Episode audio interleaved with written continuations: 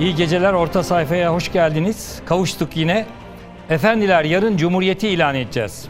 Ebedi ve tek başkomutan Atatürk tam 99 yıl önce bu gece Çankaya Köşkü'nde böyle dedi.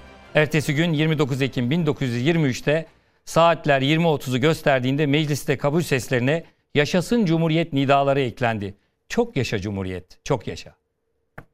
Uçurum kenarında yıkık bir ülke, tümlü düşmanlarla kanlı buluşmalar, yıllarca süren savaş.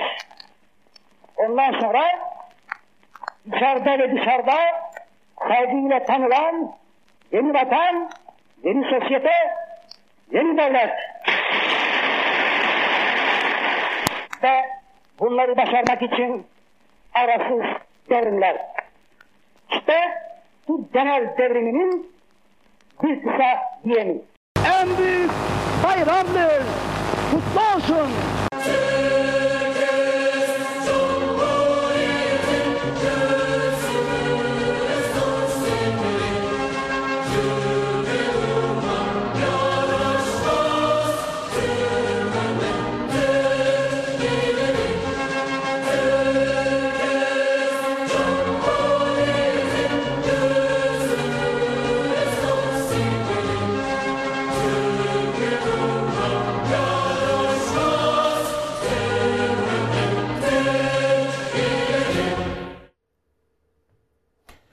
Evet, uçurumun kenarında yıkık bir ülkeden içeride ve dışarıda tanınan yeni vatana, saygıyla tanınan yeni vatana Cumhuriyet mucizesi 100. yılına giriyor. En büyük bayramımız kutlu olsun arkadaşlar diyoruz. Herkes. Cumhuriyetimizin 100. yaşına girerken Cumhurbaşkanı Erdoğan Türkiye yüzyılı tanımını kullandı ve bir toplantı yaptı bugün Ankara'da. Çok konuşuldu bu toplantı. Özellikle de kimlerin davet edildiği ile ilgili çok konuşuldu. Anlamını bilmiyorum ama muhalif gazeteciler de davet edildi. Bu masanın etrafında bizler de bu kategoriden davet edildik. Fakat gitmedik. Neden gitmedik Çiğdem? Bir izleyicilerimize anlatalım neden gitmediğimizi. Aslında çok yani yalın bir sebebi var bunun. Türkiye'de temel hak ve özgürlükler uzun bir süreden beri askıda. İfade özgürlüğü, basın özgürlüğü yeterince kullanılamıyor. Bir hafta 10 gün önce sansür yasası yürürlüğe girdi. Muhalif medya kavramını sorunlu bulduğumu yazımda da belirttim. Biz evet, sadece Çiğdem'in gazeteciyiz. Yazısını da getirelim arkadaşlar ekrana. Sadece gazeteciyiz ve gazetecilik yapıyoruz. Dolayısıyla bir kere bu kavramı kategorik olarak reddediyoruz. Yani ben kendi payıma reddediyorum. Çok ağır akreditasyonlar uygulanıyor gazetecilere. Tabii evet. Ki uzun bir süreden beri yaşıyoruz uygulanıyor. Bunu. Evet. Biz de yaşıyoruz Fox TV olarak. Muhabirler, kameramanlar, foto muhabirleri. Alınmıyor, alınmadığı gibi gazetecinin temel görevi olan soru sorma hakkından gazeteciler yoksun bırakılıyor. Bir gazeteciyle Sayın Cumhurbaşkanı, bakanlar istedikleri soruyu sorabilecek bir zeminde bir araya gelemiyorlar. Bu hepimizin bildiği bir şey. Dolayısıyla bu toplantıya tırnak içinde benim kabul etmediğim tabirle muhalif medyanın çağrılması orada meşrulaştırıcı bir fonksiyon görecekti. Yani bizlerin üzerinden bir meşruiyet devşirilecekti. Yazımda da bunu savundum. O nedenle katılmayı istemedim, katılmak istemedim. Yani katılmamızla katılmamamız arasında gazetecilik açısından nitel bir fark olmayacaktı. Nitekim bunu da gördük. Eğer orada Sayın Cumhurbaşkanı ile karşı karşıya gelip istediğimiz soruyu istediğimiz gibi sorabiliyor olsaydık durum değişirdi. Yani bu çerçevede belki düşünülebilirdi bu konu. Soru sordurmuyorlar. Hatta evet. Bizi misafir olarak nitelemişler. Bize ayrılan yerlerde gazeteci kimliklerimizle değil misafir olarak bizi oraya konuşlandıracaklardı. Soru sormamayı da herhalde misafir umduğunu değil bulduğunu yer cinsinden. O sandalyeler de şu anda ekranda fotoğraf. Ne diyorsun Deniz? Yazından da sen bu bile niye bu kararı almadığımızı aslında gösteriyor, anlatıyor yani. Fotoğraf. Misafir basın mensubu diyor. Misafir basın mensubu. Ne diyorsun yani. Deniz? Yazından da epey şey yaptın, hatta gazetede manşet yaptı. Ya şöyle bir durum söz konusu, bir tuhaf uygulama vardı. Belki de bizim o şeyden sonra değiştirdiler. Şimdi ben Sözcü Gazetesi'nin kadrolu yazarıyım. Yani ve Sözcü Gazetesi'nde çalışan biri olarak şu Cumhurbaşkanlığı, Türkiye Cumhuriyeti Cumhurbaşkanlığı İletişim Başkanlığı tarafından düzenlenmiştir yazan basın kartım var. Biz buna hala sarı basın kartı diyoruz. Her ne kadar rengini bu hale getirseler de. Şimdi bununla normal gösterip, bunu gösterip izleyebileceğimiz bir etkinlik o. Yani aslında bizim için, Ankara gazetecileri için günlük rutinin bir şeyi. Yani biz onu sabah haber toplantılarında rutin kategorisinde değerlendiririz. Rutin haberler listesindedir, evet. Ve çok doğal olarak izlenir. Evet, yani dolayısıyla ben yani o anlam yüklemedim. Davet edilmeme de anlam yüklemedim. Gidebilirdim ama sonra bir sürü çarpıklık fark ettim. Yani o çarpıklıkların başında şu var mesela. Ben davetliyim, gazetemiz kurumsal olarak yasaklı. Öyle şey olur mu? Yani ben oraya ne olarak gideceğim? Konu mankenim olarak gideceğim. Ya da bir büyük takiyenin şeyim olacağım. Hani parçası mı olacağım? Yani bizim Ankara'da işte Ankara temsilcimiz var, Saygı Öztürk. En azından davet edersiniz. Kurumsal olarak yani bunu bütün kurultaylarında, parti kurultaylarında yaparlar. Ve şöyle yaparlar. Esas işte hatırlayın, hepimiz gazetelerde yöneticilik yaptık. Mesela ararlar CHP'den, derler ki işte size 4 kontenjan ayırdık CHP kurultayını izlemek için. Kimler izleyecek? Şu kadar yazar ismi bildirin, şu kadar muhabir ismi bildirin. İsimleri siz bildirirsiniz. İsimleri siz bildirirsiniz. Yani bu yeni bir dönem başlattılar. Gazeteciliği artık farklı algılıyorlar. Yani gazeteciliğin ne olduğunu unutmuşlar. Okuyucularımız, izleyicilerimiz de şey yapmışlar. İşte herkes mesela... Şimdi Çiğdem'in açıkladığı gerekçe gayet hani doyurucu ama bizden protesto bekliyorlar mesela. Protesto edin, gidin. Hatta bana bazı okuyucularımızdan şey gelmişti. Böyle karikatürlü tişörtler giyin, protesto için aktivizm gidin. Aktivizm bekleniyor. Evet, yani bir aktivizm. Aktivizm de değil, şov yani. Evet, şov. Yani bu meslek, ben protesto mesleği olarak görmüyorum. Bizim en büyük protestomuz düşüncelerimizi ifade ederek yapacağımız şeydir. Gerçekleri söyleyerek. Zaten haber nedir? Birilerini rahatsız eden şeylere haber denir. Gerisi halkla ilişkiler. Bizden işin halkla ilişkiler boyutunu karşılamamızı beklediler. Gazetecilik yapamayacağımız için de gidemedik. Yani oradaki o adaletsizlik, hala akreditasyon yasağının devam etmesi, birçok meslektaşımızın davet edilmemesi vesaire gibi samimiyet, hani diyorlar ya AK Parti işte değişiyor, bu Türkiye Yüzyılı toplantısı bunun bir göstergesidir. Öyle değil işte, değişse bunu yapmazdı mesela. Değişse samimiyetle bütün kurumların akreditasyon yasağını tamamen kaldırırdı. Yani bu toplantıya özel bir davet ya da izin değil de basın kartını taşıyan herkesin izleyebileceği faaliyetlere dönüştürseydi mesela Cumhurbaşkanlığındaki toplantıları, yok, basın şey, toplantılarını. Yani biz Murat Yetkin'le birlikte, Çiğdem'le birlikte Cumhurbaşkanı'nın bir basın toplantısına gidip aklımızdaki soruyu kendisine sorabilme şeyine sahip olmalıydık. Bu oldu mu? Olmadı. O zaman ben niye gidip orada konu mankeni olacağım? Bir şey ekleyebilir miyim? Tabii, sana gelecektim zaten. Şimdi şöyle oldu, ben kendimi temsilen, kendi YouTube kanalımı temsilen çağrıldım. Ben şeyi sordum Hamza Dağ, dedim ki Hamza Dağ aradı. Hepimiz aradı, evet. Evet. Ben dedim ki ya ben Altılı Masa Deklarasyonu'nda da aynı şeyi yaptım. Tamam, hani salonun belki içerisinde siz kameraları şey yapmışsınızdır, hani düzenli olsun diye. Yani biraz da televizyon gazeteciliği yapan arkadaşlar bilirler. Hani herkesin kamerası aynı anda girerse bir kaos oluyor. Kameraların duracağı yer belli olmuyor diye kameraları önceden akredite ediyorlar. Büyük kameraları falan. Ben dedim ki yani Altılı Masa Deklarasyonu'nda da kendi kameraman arkadaşlarımla çalıştım. İzlenimler topladım ve röportaj yaptım katılımcılarla. Ben bunu yapmak isterim yani, kamerayla gelmek isterim yalnız dedim. Tabii buyurun, hay hay kamerayla gelin dedi.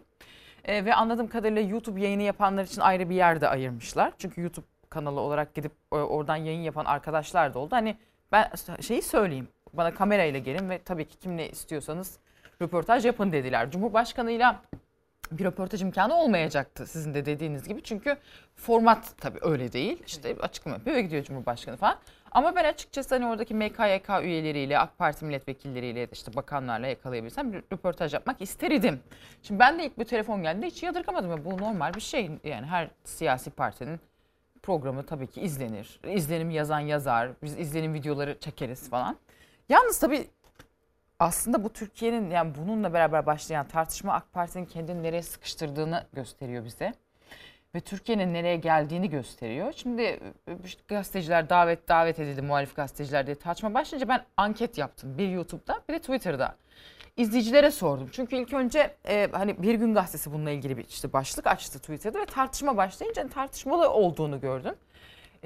Twitter'daki ankette ezici bir şekilde gitmemeli çıktı. YouTube'daki ankette gitmeli. Yani YouTube'da insanlar daha çok, yani tabii ki gider gazeteci izlenim toplar olabilir eğilimindeyken, Twitter daha keskin ifadeleri, şeylerin, düşüncelerin ifade edildiği bir yer. Orada çok da tepki aldım, yani ne iş var, ne işiniz var diye. Şöyle algılanıyor kamuoyu tarafından. Sanki oraya giderseniz hani teltif etmiş oluyorsunuz. Siz de iktidarı, görüşlerine katılmış oluyorsunuz. İşte hatta şey örneği verenler oldu bana. Nevşin Hanım, eğer oraya giderseniz Mehmet Ali Çelebi mi olacaksınız? Hani orada gidip de bize rozet takmayacaklar yani aslında. Metin Feyzoğlu mu olacaksınız? Ha, Metin Feyzoğlu mu? Ama bu aslında AK Parti'nin kendini sıkıştırdığı bir yer. Yani sizin dediğinize geliyor. Bir ders çıkarmalı yani değil mi? Başından beri her gazeteci gidip izliyor olsa, şimdi öyle değil mi ya? İşte mesela Altılı Masa deklarasyonunu hatırlayın ya da ne bileyim CHP'li bir programı herkes gider izler. Yani neyse, bu kadar böyle alayla valayla sen girebilirsin, sen giremezsin, böyle bir şey olmayınca işte buraya gelmiyor. Fakat şimdi bu iş öyle bir yere getirilmiş ki insanlar da, psikoloji olarak izleyiciler de, benim izleyicilerim çok tepki gösterdi. Asla, kesinlikle seni orada görmek istemiyoruz ve izlemeyiz bir daha senin kanalını dediler izleyiciler. Çok sert tepki gösterdiler açıkçası. Bu da yani hakikaten insanların iktidarı nerede konumlandırdığı, iktidarın kendi kendini nerede konumlandırdığını gösteriyor. İşte şimdi bugün Cumhurbaşkanı da yapmış olduğu açıklamada işte biraz daha kapsayıcı mesajlar vermeye çalıştı falan, ama ondan o kadar uzaklaşmışlar ki. Yani o da biraz hamaset olmaktan öteye gidemiyor. Ama şunu da söyleyeyim, ben hani Hamza Dağ beni aradığı için, kendisini aradım bu sabah. Ya dedim ki bu sizin akreditasyon uygulamanız nedeniyle dedim. Yani bizim arkadaşlar işte Deniz Bey'i çağırmışsınız, Murat Bey'i çağırmışsınız, Doğan Bey'i çağırmışsınız ama kameramanlarını ve muhabirlerini almama uygulaması dedim. Çok tepki çeken bir uygulama. Onun şunu söyledi Hamza Dağ. Ama dedi biz Halk TV'nin kameramanını ve muhabirini de davet ettik. Almak istedik. Halk TV kendi gelmek istemedi. Onu da orada size belirtmiş olayım dedi. Nevşin, hı-hı, evet doğru.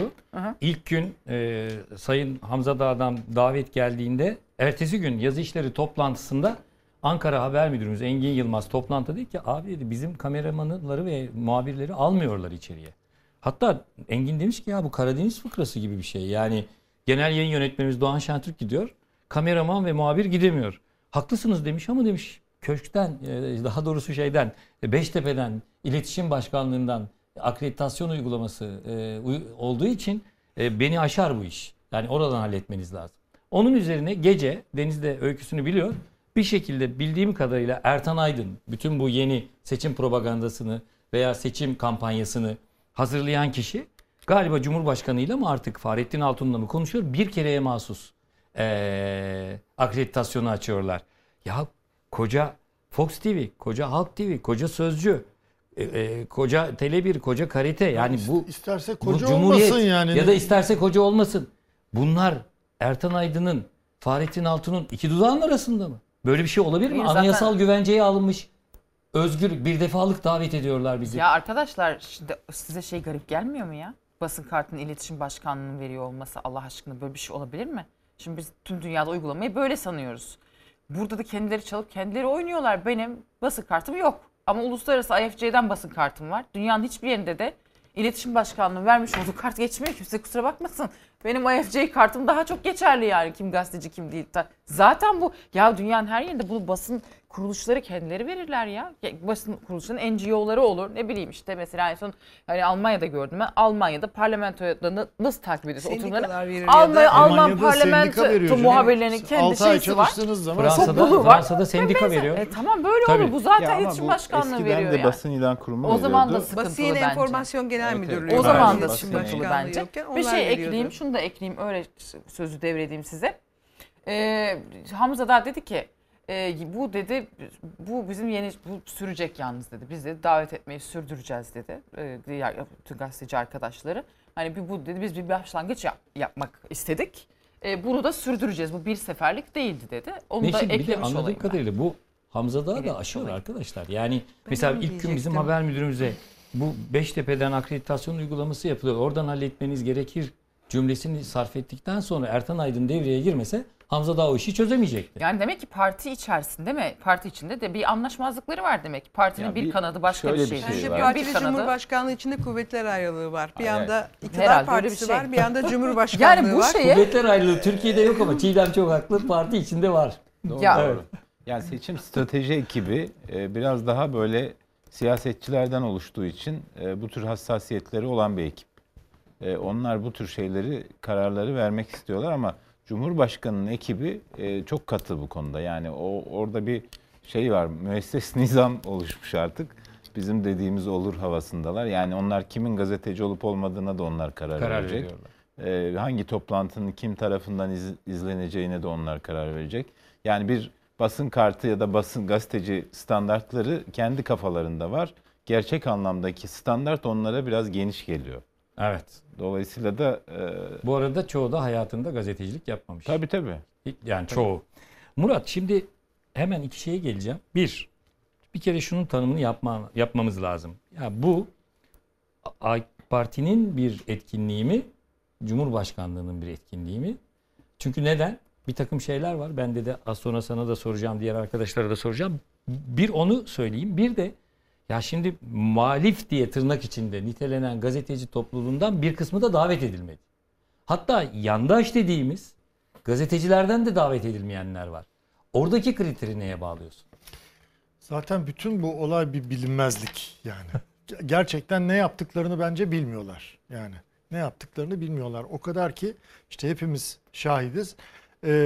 Şimdiye kadar hep Cumhurbaşkanlığı'nın iletişim başkanlığı bu işleri organize ettiği ve kimin gazeteci olup kimin gazeteci olmadığını onlar karar verdikleri için kendi kafalarına göre bu defa partiye bu görev verilmiş. Telefonlar yok. Yani kimse, yani herkesin telefonları yok. Bizlerin telefonları falan işte oradan buradan sorup öğreniliyor. Yani bu olay bile ne kadar işin çarpık yürütüldüğünü ve ne yaptıklarını gerçekten bilmediklerini. Yani birisinin aklına gelmiş demiş ki hadi muhalifleri de çağıralım. Muhalif dedikleri soruna geliyorum. Akıllarına gelmemiş. Biz burada konuştuğumuz için şey yapmışlar. Hadi bakalım çağıracaklar mı dediğimiz için. Evet. Belki yani, o da var tabii. Eleştiriye tahammülleri yok. Eleştirel her şey, bizim görevimiz yanlış gördüğümüzü eleştirmektir.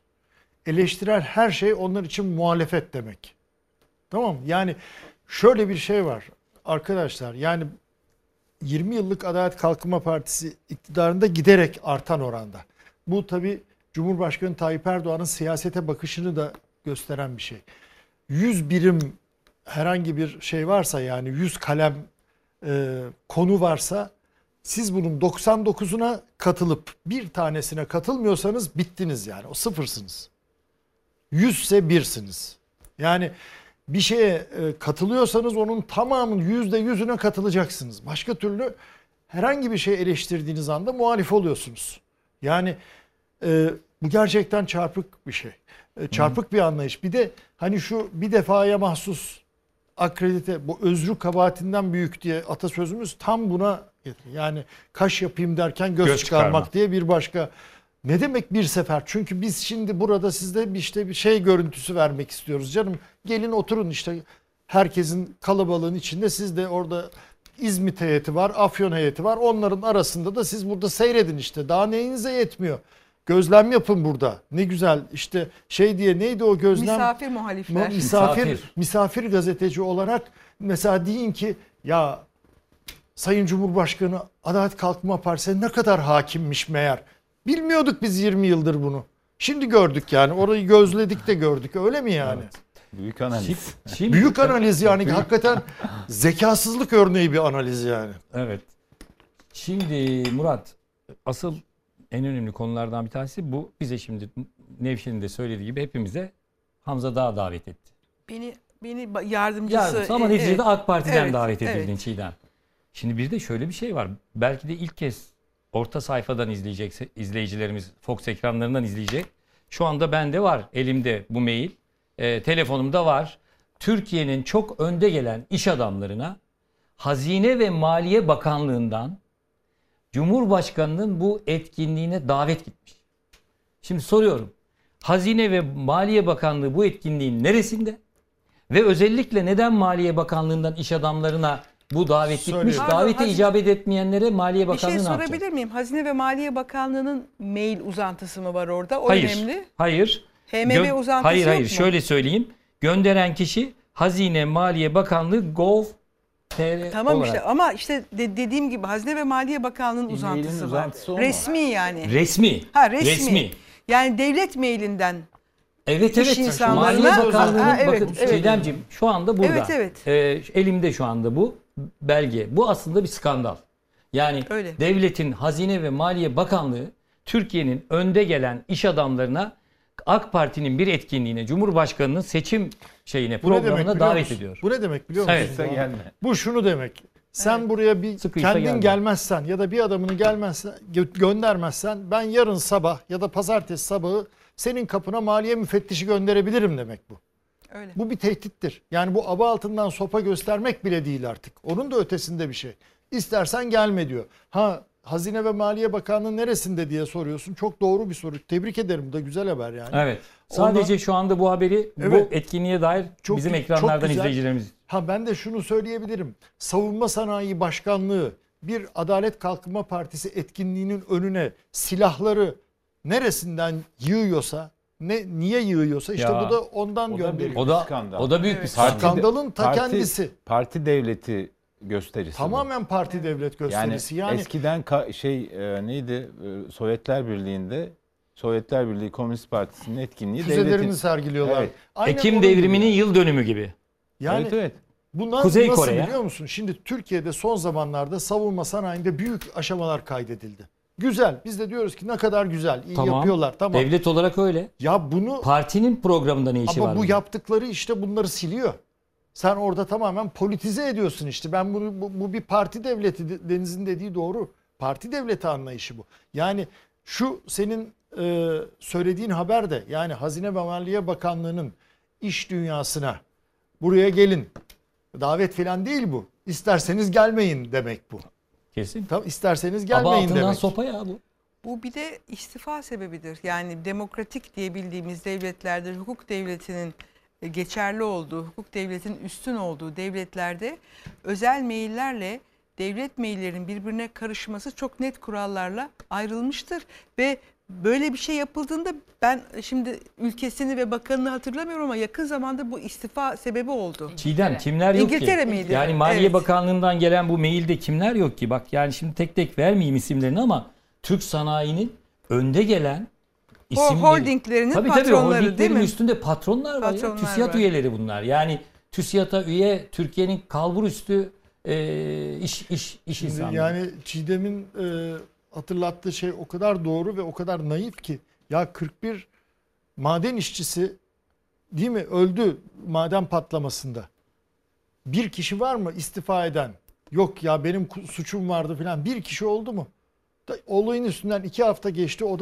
O da hakikaten Fox TV'yi tebrik ederim. Yani Fox Haber'in ısrarlı takibi sonunda oldu. Teşekkür ederim. 2 hafta sonra 28 kişi gözaltına alındı. Fikri takibin ne olduğunu gösterdiniz. Evet, yani çok sağ olun arkadaş. Hani, bütün ekibim adına teşekkür ederim. Hep atasözlerinden gidiyorum bugün. Hani deveye sormuşlar boynun neden eğri diye. Nerem doğru ki demiş. Neresi doğru yapılanların? Allah aşkına yani bugünkü işte bu Türkiye yüzyılı şeyinde oraya da geleceğiz herhalde. Yani orada da söyleyecek çok şey var. Ben biliyorsun 1,5 saat dakikasına izledim karşısından ayrılmadan acaba ne yeni söylenecek diye ama o ayrı bir şey. Neresi doğru ki yapılanların yani? Neresi doğru? Maalesef. Şimdi tabii biz gazeteciler üzerinden, haberciler üzerinden, iş insanları üzerinden gittik ama bir de partinin kendi içerisinde isimlere biraz fokuslanalım. Mesela Bülent Arınç arka sıralarda misafir koltuklarında olduğu görüldü. Yani hatta izleyicilerin arasında bir anlamda kamufle olmuştu. Bu birinci şey. İkincisi yine tabii bizim arkadaşlarımız Fox Ankara Büro'dan kameramanımız, muhabirimiz çok güzel bir izlenim çıkardılar. Ana Haber'de de izledik. İkincisi Mahir Ünal. Az sonra geleceğiz bu Cumhuriyet meselesinde. Hiçbir ortalıkta yoktu. Kameralara görünmedi. Onun neden görünmediğini de açıklayacağız ama Berat Albayrak yoktu. Çiğdem. damat yoktu. Ben yani farklı bir yerde olma ihtimali yok değil mi? Bizim gördüğümüz yoktu. Yoktu. Sence katılmaması neye bağlıyorsun?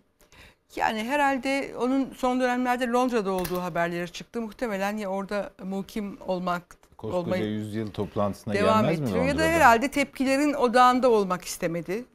Bilmiyorum. Ya da yani kendisi mi tepkili acaba? En son babası bir röportaj verdi. Ya da babası aslında böyle hani eleştirel yani eleştirdiğimiz şeye döndük falan. Yani kendisi görevi bırakıp giderken hatırlayın mesajını. Hani Atiz'i dizine karıştırdı. Evet. Allah sonumuza hayır. Ama sonunda en iyi yakın çalışma arkadaşı şimdi Hazine Maliye Bakanı. Onu bilmiyorum. Araları mı kötü bilmiyorum. Şimdi Erdoğan'ın konuşması da beklenti çok yüksekti tabii. Hepimizin beklentisi. Hatta Murat kulaklıkları taktı haber merkezinde. Benim yüksek değildi vallahi. İzledi. Ne olduğunu merak ediyorum. Hayır merak etmek ayrı bir şey. Tabii. Hayır merakla beklentiyi ayırıyorum ben. Öyle ne söyleyeyim. Çıkacak? Yani buradan mutlaka bir şey çıkacak dedik gazetecilik şeyimizle. Hissiyatımızla. Fakat yani tamamen vasatın vasatı diyebileceğimiz bir açıklamaydı bence. Erdoğan yapılanlardan bahsetti. Az sonra oraya da geleceğiz ama ya dikkat çeken en önemli şey Atatürk'ün ismini yani Gazi Mustafa Kemal dedi. Fakat bir türlü şu Atatürk'ü demiyor ya. Bir izleyelim sonra konuşalım. İstiklal Harbimizin başkomutanı, Cumhuriyetimizin kurucusu Gazi Mustafa Kemal başta olmak üzere Abdülhamit Han'dan Gazi Mustafa Kemal'e. Ya Murat, resmi adı, soyadı, Türk'ün atası, ne dersek diyelim. Bugün içinde bulunduğumuz bu Cumhuriyet mucizesini yaratan adam ya. Cumhurbaşkanı Tayyip Erdoğan'ın bugün oturduğu koltuğun kurucusudur. Evet. Sadece o koltuğun değil, Türkiye Büyük Millet Meclisi Başkanlığı'nın da ilk muhkimidir. Yani ilk oturan odur. Şimdi burada bir ara yine vazgeçmişti Erdoğan. Bir Atatürk falan dedi birkaç kere bir yerlerde. Şimdi herhalde hani bu kucaklayıcı bir yandan olacağız derken bir türlü herhalde dili oraya gitmiyor. Yani Abdülhamit Han oluyor ama Gazi Mustafa Kemal oluyor. Yani mesela Cumhurbaşkanı, ilk Cumhurbaşkanı bile hani denmiyor. Bu gerçekten kompleks bir durum yani. Çok karmaşık bir şey. Yani hani kendini inkar falan gibi böyle bir şey. Yani hem ya arkadaşlar Cumhuriyet, Atatürk'süz Cumhuriyet olur mu ya? Yani Atatürk'süz Çanakkale Savaşı yaptılar yani onu gördük. Çanakkale Savaşı'nda Atatürk yok. Halbuki o zamanki gazetelere baktığınızda Atatürk diye, Mustafa Kemal diye birisinin ilk defa sahneye çıkışı o zamanki gazetelerde manşet. Ben kitabımda kullandım yani küpürünü kullandım. İlk defa Çanakkale Savaşları'nda işte bir kahraman ortaya çıkıyor falan diye verilmiş. Çanakkale Savaşı Atatürk'süz. İnönü Savaşı İnönü'süz. Hatta o kadar artık ahlaksızca yapıyorlar ki efendim İnönü oraya kendi adını vermiş. O bilgisizlikten herhalde. Hayır bu kasıttır. Değil bilgisizlik mi? Falan değildir. Bu kasıttır. Yani İnönü oradaki zaferi nedeniyle o soyadını alıyor. Yani İnönü Savaşı İnönü'süz. Kıbrıs Ecevit'siz. Cumhuriyet Atatürk'süz. Ya bu nasıl bir komplekstir ya? Nasıl bir komplekstir? Halbuki basit daha basit bakalım. Sizi mesela soyadınız Yetkin. Ben bir konuşmada sizden bahsedersem Murat diye geçiştirsem mesela. Yani ya da Türkiye'de zaten metrekareye 5 tane Murat düştüğü için herkes bakar. Hayır, mesela Cumhurbaşkanı'nı da ben konuşma yaparken Recep Tayyip diye geçiştirsem mesela soyadını anmasam nasıl olur? Yani Atatürk'ün bir soyad olduğu ve Atatürk'ten bahsedilirken adıyla soyadıyla anmak gerektiğini kabul etmeleri lazım. Ha bu arada bir detay vereyim size. Videolarında Atatürk geçiyordu. Ve o toplantıda 2 saatlik toplantı boyunca en çok alkışlanan yer o videoda Atatürk isminin duyulduğu an. O şey diyorlar biliyor musunuz onu? Çok güldüm ben dün gördüm. Bir tarafta AK Partililer var, ortada misafirler var. Bu tarafta da işte Anadolu'dan gelen AK Partililer var. O alana ne diyorlar biliyor musunuz? Coşku alanı. Ver coşkuyu. Ver coşkuyu. Ya çok enteresan coşku alanı. Ya ben bu literatürü yıllardır takip ettiğimiz halde bu jargonu ilk defa duydum. Coşku alanı ve o coşku alanı Atatürk ismini duyar duymaz acayip alkışları koparmış. Yani o toplantıda en çok alkış alan an Atatürk'ten, videoda Atatürk'ten bahsedilen an olmuş. Nevşin? Yalnız tabii Cumhurbaşkanı'nın konuşmasında yine veriyor veriştiriyor. Kendini övme var bol bol. Biz uçtuk, biz kaçtık diye. Fakat yine ya bu artık valla ben bıktım bundan ya. Vay 100 yıl önce birini köy kasketiyle pazara almadılardı da. Vay işte pışt dediler. Yani valla bıktım ya. Halbuki dön baba dön aynı şey. Sonra mahkemede etek boyu kadının kardeşim soruyor. Dön baba dön aynı şey. İşte onu ettilerdi. Bunu biz şöyle mağdur olduk, böyle mağdur olduk, öyle mağdur. Kardeşim sen şu boş ver 100 yıl önce bilmem köy kasketiyle giremedi. Bırak sen bu 20 yıldır. İnsanlar öldü ya. Cezaevinde öldü. O zaman ortaklaştığınız, sonradan kandırıldık dediğiniz grupların iftiraları yüzünden siz onlarca işte bu ülkenin en iyi yetişmiş işte askerini, entelektüelini içeri attınız. Kumpaslarla. Ya kafasına sıktı adamlar. Sen neden anlatıyorsun? Bilmem kimi de köy kasketiyle almamış. Adam kafasına sıktı attığınız iftiralar yüzünden. Beriki kanser oldu öldü ya. Ya adama Ergenekon kasası dediler. Adam aç, aç kanser oldu öldü. Hadi kardeşim sen bunun hesabını verin. 50 yıl önce öyle oldu. 60 yıl önce bizi hış dediler. Ay yanına geçer pış dediler. Vallahi bıktım ya. Bu böyle bir mağdur edebiyatı olabilir mi kardeşim ya? Böyle bir şey olamaz ya. Sıktı bu artık ya. Ya insanlar da sıkılmıyor mu 20 senedir aynı şeyi dinlemekten? Yeni bir şey söyleyin. Yeni bir şey söyleyince de yol yaptık, otoban yaptık, köprü yaptık. İyi kardeşim oradan da paramızı verip geçiyoruz. Hayrına yapmadın ya yani. Ayrıca bizim vergilerimiz de. Ya vergimiz de ayrıca parasını ödeyip geçiyorum kardeşim. Hayrına mı yaptın? Ayrıca veriyorum 200 liraya geçmediğin geçiyorum. Zaman da ödüyorsun yani. Geçmediğim tabii. Zaman da geçmediğin ödüyorum zaman. Yani. Pek çok şeyin öyle. Çiğdem, Cumhuriyet istenilen hedeflere ulaşamadığı gibi bir şey söyledi. Tam yani meali bu. Ya bakıyorsun Cumhuriyet'in %25'ini kendi iktidarı şey yapmış. 20 yıl. 20 yılda Güney Kore, ana haberimizde de verdik.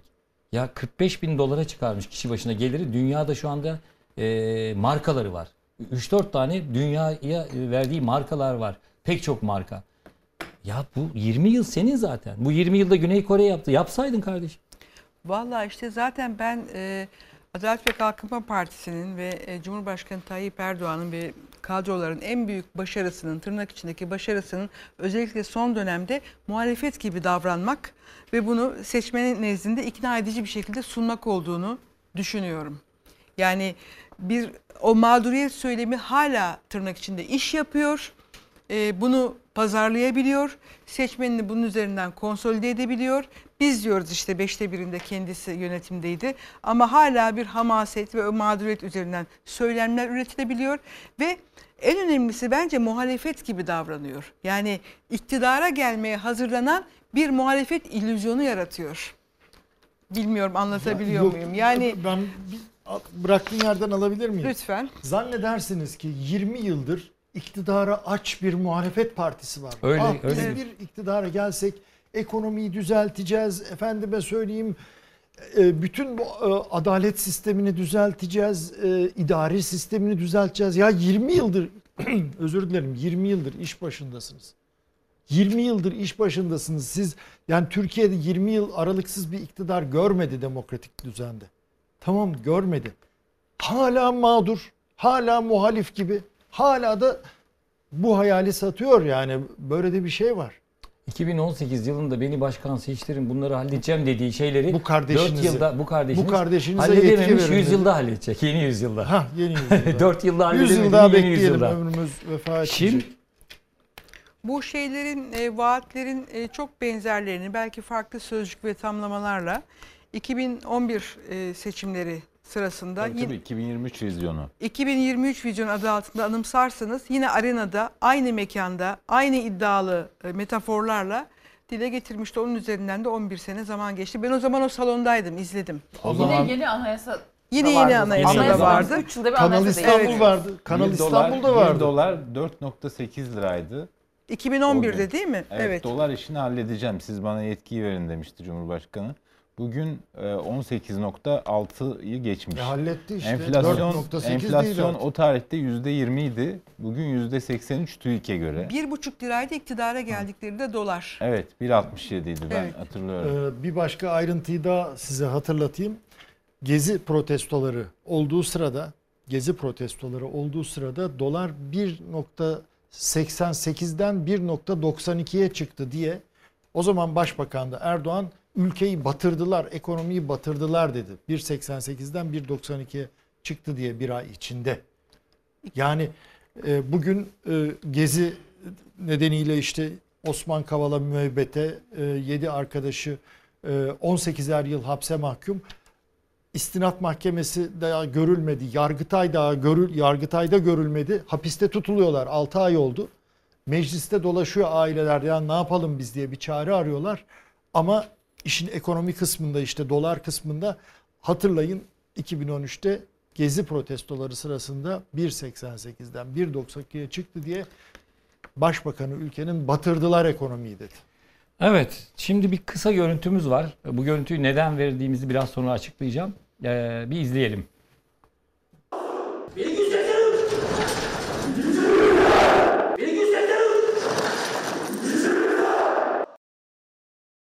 Evet, şimdi pek çok şeyde iç politikaya, seçime endeksli olduğu gibi işte dış politikayı seçime endekslediler.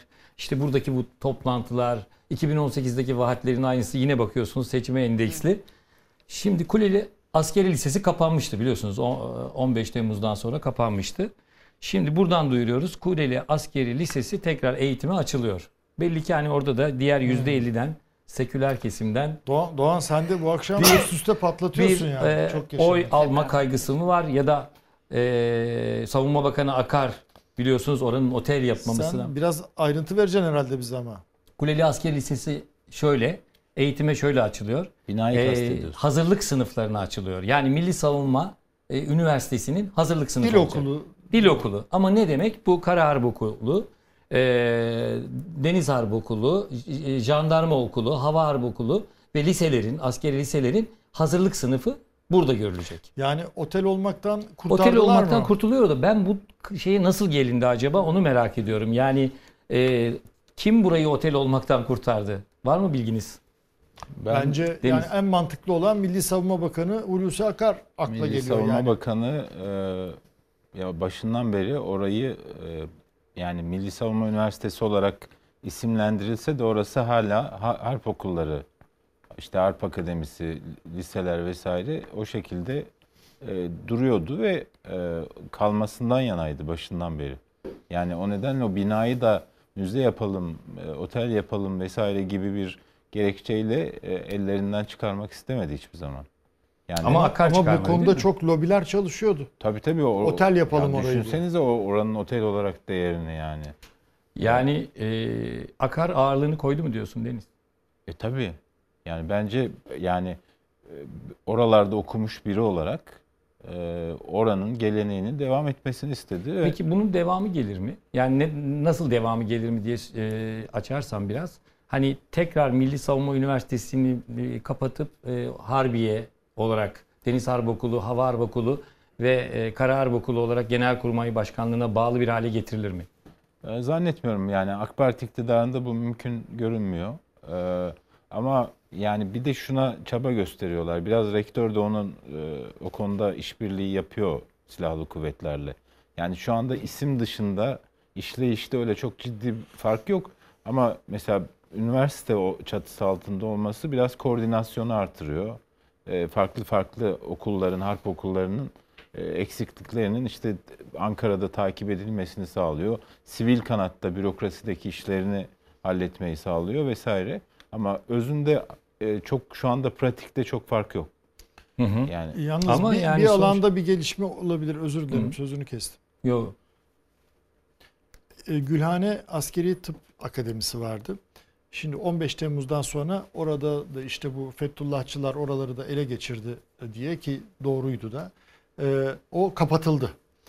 Onun acıları çekiliyor hala. Evet. Onun eksikliği hala hissediliyor. En son nerede hissedildi? Yine az önce oraya geldik. Amasra maden kazasında ileri derecede yanıklar yapılamadı. Eskiden halbuki orada özellikle terörle mücadeledeki şeyler, yaralanmalar, askeri cerrahi diye şey var. Savaş cerrahi. Orada müthiş bir yanık tedavi merkezi de vardı. Ya de çok affedersiniz araya girdim. Bu kadar operasyon yürütüyor Türkiye. Değil mi? Yani Kuzey Irak'ta operasyon yürütüyor. Şimdi Libya'da ve bu aktif bir şekilde operasyon üstüne operasyon yapan Türk ordusunun şu anda askeri cerrahi yürüten bir sağlık merkezi yok. Böyle bir şey olabilir mi? Yani hakikaten kendi bindiğimiz dalı kesmekte çok mahiriz. Ordusunda doktor kadrosu olmayan tek ordu dünyada bizim ordumuz. Bütün her yerde yurt dışında NATO'nun ikinci bunun büyük ordusuyuz diye de övünüyoruz. Yani bu özet Gülhane Askeri Tıp Akademisi artık adını net korlar. Vahdettin mi, Abdülhamit mi ne koyacaklarsa bilmiyorum. Abdülhamit olmuştu zaten. Oldu zaten Abdülhamit. Her neyse yani ona da bir şey bulurlar. Evet. Bu gelişmeler, çok özür dilerim. Bu gelişmelerin altında yatan mantık şu. Şimdi mesela bu toplantıya niye muhalifler çağrıldı? Cumhurbaşkanı niye yeniden kapsayıcı bir dile döndü sorusu var ya. Döndü mü? Bir dakika. Yok yok. Kendi açılarından diyorum. Ben döndüğünü falan görmüyorum yani. Tırnak için demiyorum. AK Parti böyle savunuyor ya. Peki kardeşim ne oldu da döndü diye sorduğunuzda şunu diyorlar. İşte 2015'ten itibaren saldırı altındaydı Cumhurbaşkanı. İşte 17-25 Aralık 2013'te hatta. Sonra çözüm süreci, İşte Hendek şeyleri vesaire, sonra 15 Temmuz bunun bir travması vardı ve bu travma ile baş edebilmek için, bunların işte kökünü kazıyabilmek için biraz sertlik yanlısı, biraz katı olmak zorundaydı.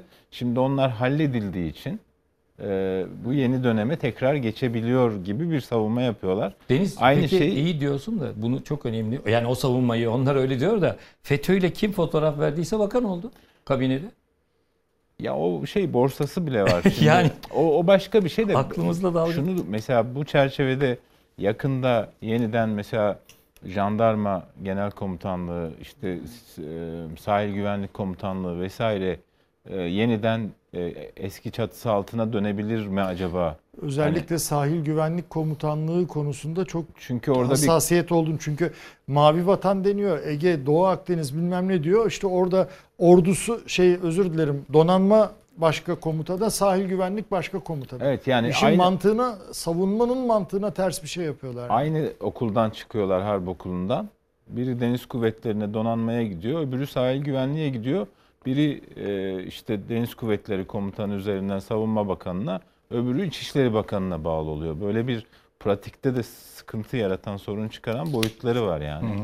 Hı hı. Bunlar da ileride değişebilir. Yani senin kulisin onun başlangıcı olabilir. Yani o Kuleli binasının Yabancı Diller Okulu, Milli Savunma Bakanlığı Yabancı Diller Okulu olmasının peşi sıra fabrika ayarına dönme mi demek lazım sence?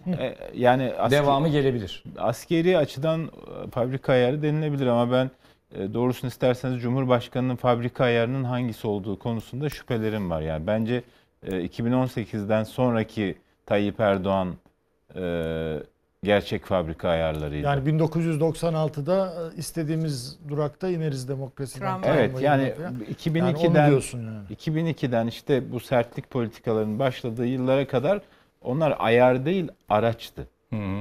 Yani araçlar bırakıldı, şimdi esas ayarlara dönüldü. Ama halkımız da bu ayarlardan pek haz etmediğini gösteriyor işte yavaş yavaş. Evet. Şimdi haftaya, geçen hafta çok konuşulan bir konuda bir şey daha ekleyebilir miyim?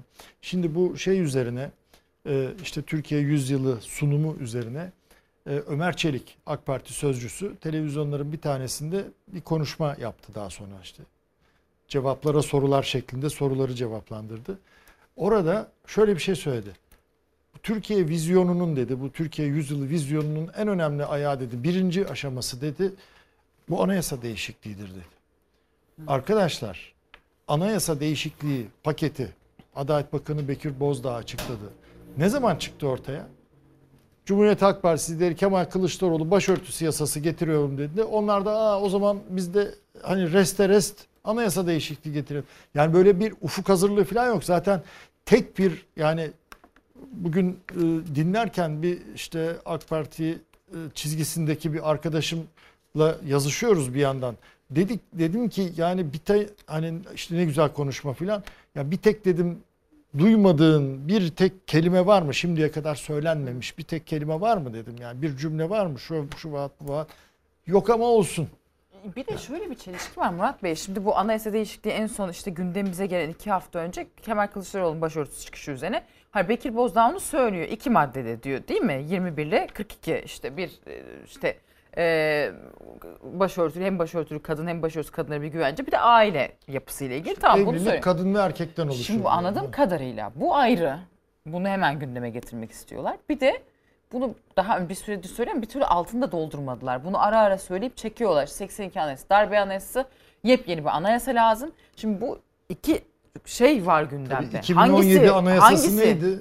Ha, yani hangisi öne çıkacak? Orada bir düzeltme yapalım. Referandum vurgusu var orada. Ha. Yani bir kere bence kritik olan o. Ama bence herhalde orada bir karar mı veremediler acaba? Anladığım kadarıyla ya Bozdağ'ın dediği çerçevede bu 2 maddeyi gündeme getirip onu seçimle beraber bir referanduma dönüştürmeye çalışacaklar herhalde. Buna buz yokluyorlar. Ya da olmadı full bir anayasayı değiştirelim. Meclisten geçirmek yerine referandumdan niye geçiriyorsun? Mesela en büyük soru o. Niye referanduma gidiyorsun? Yani meclisten geçir. Hı-hı.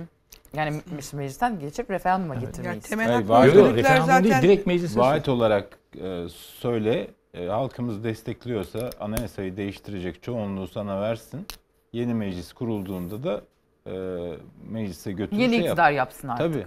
Yani madem güveniyorsun kendine. Ya orada politik bir oyun oynanıyor. Kemal Kılıçdaroğlu'nun türbanla ilgili yasa teklifini bir pasa dönüştürüp onun üzerinden muhalefete gol atmak istiyor. Deniz, referandumla ilgili benim çok böyle kuşkum var. Yani referandum kelimesinin altından bir şey bekliyorum ben. Bir şey çıkabilir. Boşuna söylenmiş bir şey değil bence referandum. Sen ne diyorsun? Yani sizler ne diyorsunuz? Boşuna söylenmedi tabii. Yani bir şey var orada. Şimdi Cumhurbaşkanı'nın elinde ne kaldı şu anda? Muhafazakarlar kaldı. Ülkücüler, milliyetçiler kaldı. Ve işte 2 söylem. Biri vatan, millet, Sakarya. Bugün zaten salonun dışındaki konuşmasında yine Rabia eski şeyindeydi yani. Cumhurbaşkanı içeri girdi. Metin hazırlayanların kapsayıcı konuşmasını yaptı. Salonun dışındaki kalabalığa yine klasik bildiğimiz Rabia konuşması yaptı.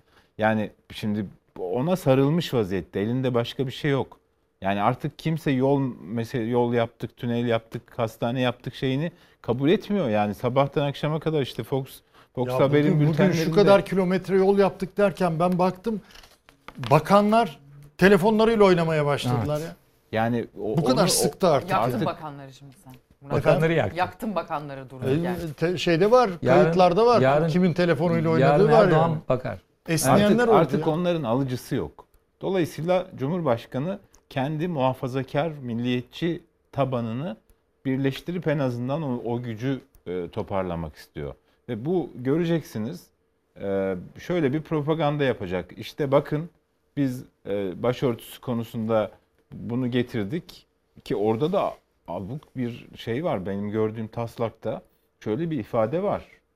Kadınların başlarının ve boyunlarının kapalı ya da açık olması kamuya alımlarda şey olmayacak, belirleyici olmayacak manasında bir şey. Ve üniversite eğitim kurumlarına. Ya siz kadınların kıyafetine anayasada mı karar vereceksiniz? Böyle bir şey olur mu? Diğeri de şu. İran'a bakıp örnek alsınlar. Ha, yani. Diğer madde de şu. Diyor ki mesela normalde biraz medeni kanun da onu şey yapıyor. Anayasada da aile tarif edilirken diyor ki eşler arasındaki eşitliğe dayanır. Çalışmalarda şuna kanaat getirmişler. Eş deyince cinsiyet şeyi olmuyor ya. Hani eş. Hani evde 2 kişi yaşıyor. Eşin yerine erkek ve kadın arasındaki eşitliğe dayanır gibi bir cümle koyalım diye. Şimdi bunların üzerinden propaganda yapacak. İşte bakın muhalefet CHP hemen tırstı kaçtı. CHP'nin yanındaki muhafazakar görünümlüler de bize destek vermedi diye onlara oy veren muhafazakar tabanı kendisine çağıracak. Bu kadar basit bir denklem. Deniz, CHP tırstı kaçtı diyecek diyorsun da Temmuz ayında muhalefet bir anayasa şeyi verdi. Cumhurbaşkanı kabul etmedi. Hatta bildiğim kadarıyla Çiğdem sen de yakından takip ettin. Cumhur İttifakı'nın ortağı Devlet Bahçeli ile de ayrılığa düştüler. Türk kelimesi vesaire işte olacak. O ta 10 yıl önceydi. Eski 10 yıl önce. Tabii. Şimdi bu CHP'ninkini kabul etmedi. Devlet Bahçeli ile ayrılığa düştü 10 yıl önce. Ama onu öyle söylemiyor tabii. İşte bugün o Türkiye Yüzyılı metninde biz anayasa değişikliğini daha önce yeni sivil ve demokratik bir anayasayı gündeme getirdik ama işte muhalefet mealen söylüyorum engelledi gibisinden bir söylemi var, bir ifadesi var. Yani herhalde halkın, toplumun hafızasızlığına ya da işte iktidar medyasından kaynaklanan gücüne çok güveniyor Sayın Cumhurbaşkanı. Ben o anayasa çalışmalarını mecliste izlemiştim o zaman 10 sene önce. Çözüm süreci ile de iç içe geçen bir süreçti o. Bütün partilerden eşit üyeler verilerek komisyon oluşturulmuştu. Uzun sürdü o çalışma ve döndü dolaştı. Mesele vatandaşlık konusuna düğümlendi. Ve Türk kelimesinde, Türk vatandaşlığı kelimesine düğümlendi. Adalet ve Kalkınma Partisi ile o zamanki adı BDP'ydi. O iki parti bir aradaydı. Aynı yaklaşım içindeydi. Cumhuriyet Halk Partisi biraz daha ortada bir pozisyon belirlemişti. Milliyetçi Hareket Partisi şiddetle karşı çıkmıştı. Evet. Yani o günkü anayasa çalışmasının, sivil ve demokratik anayasa çalışmasının dağılma sebebi ki bir yıl boyunca çok da emek verildi. Toplantılar yapıldı.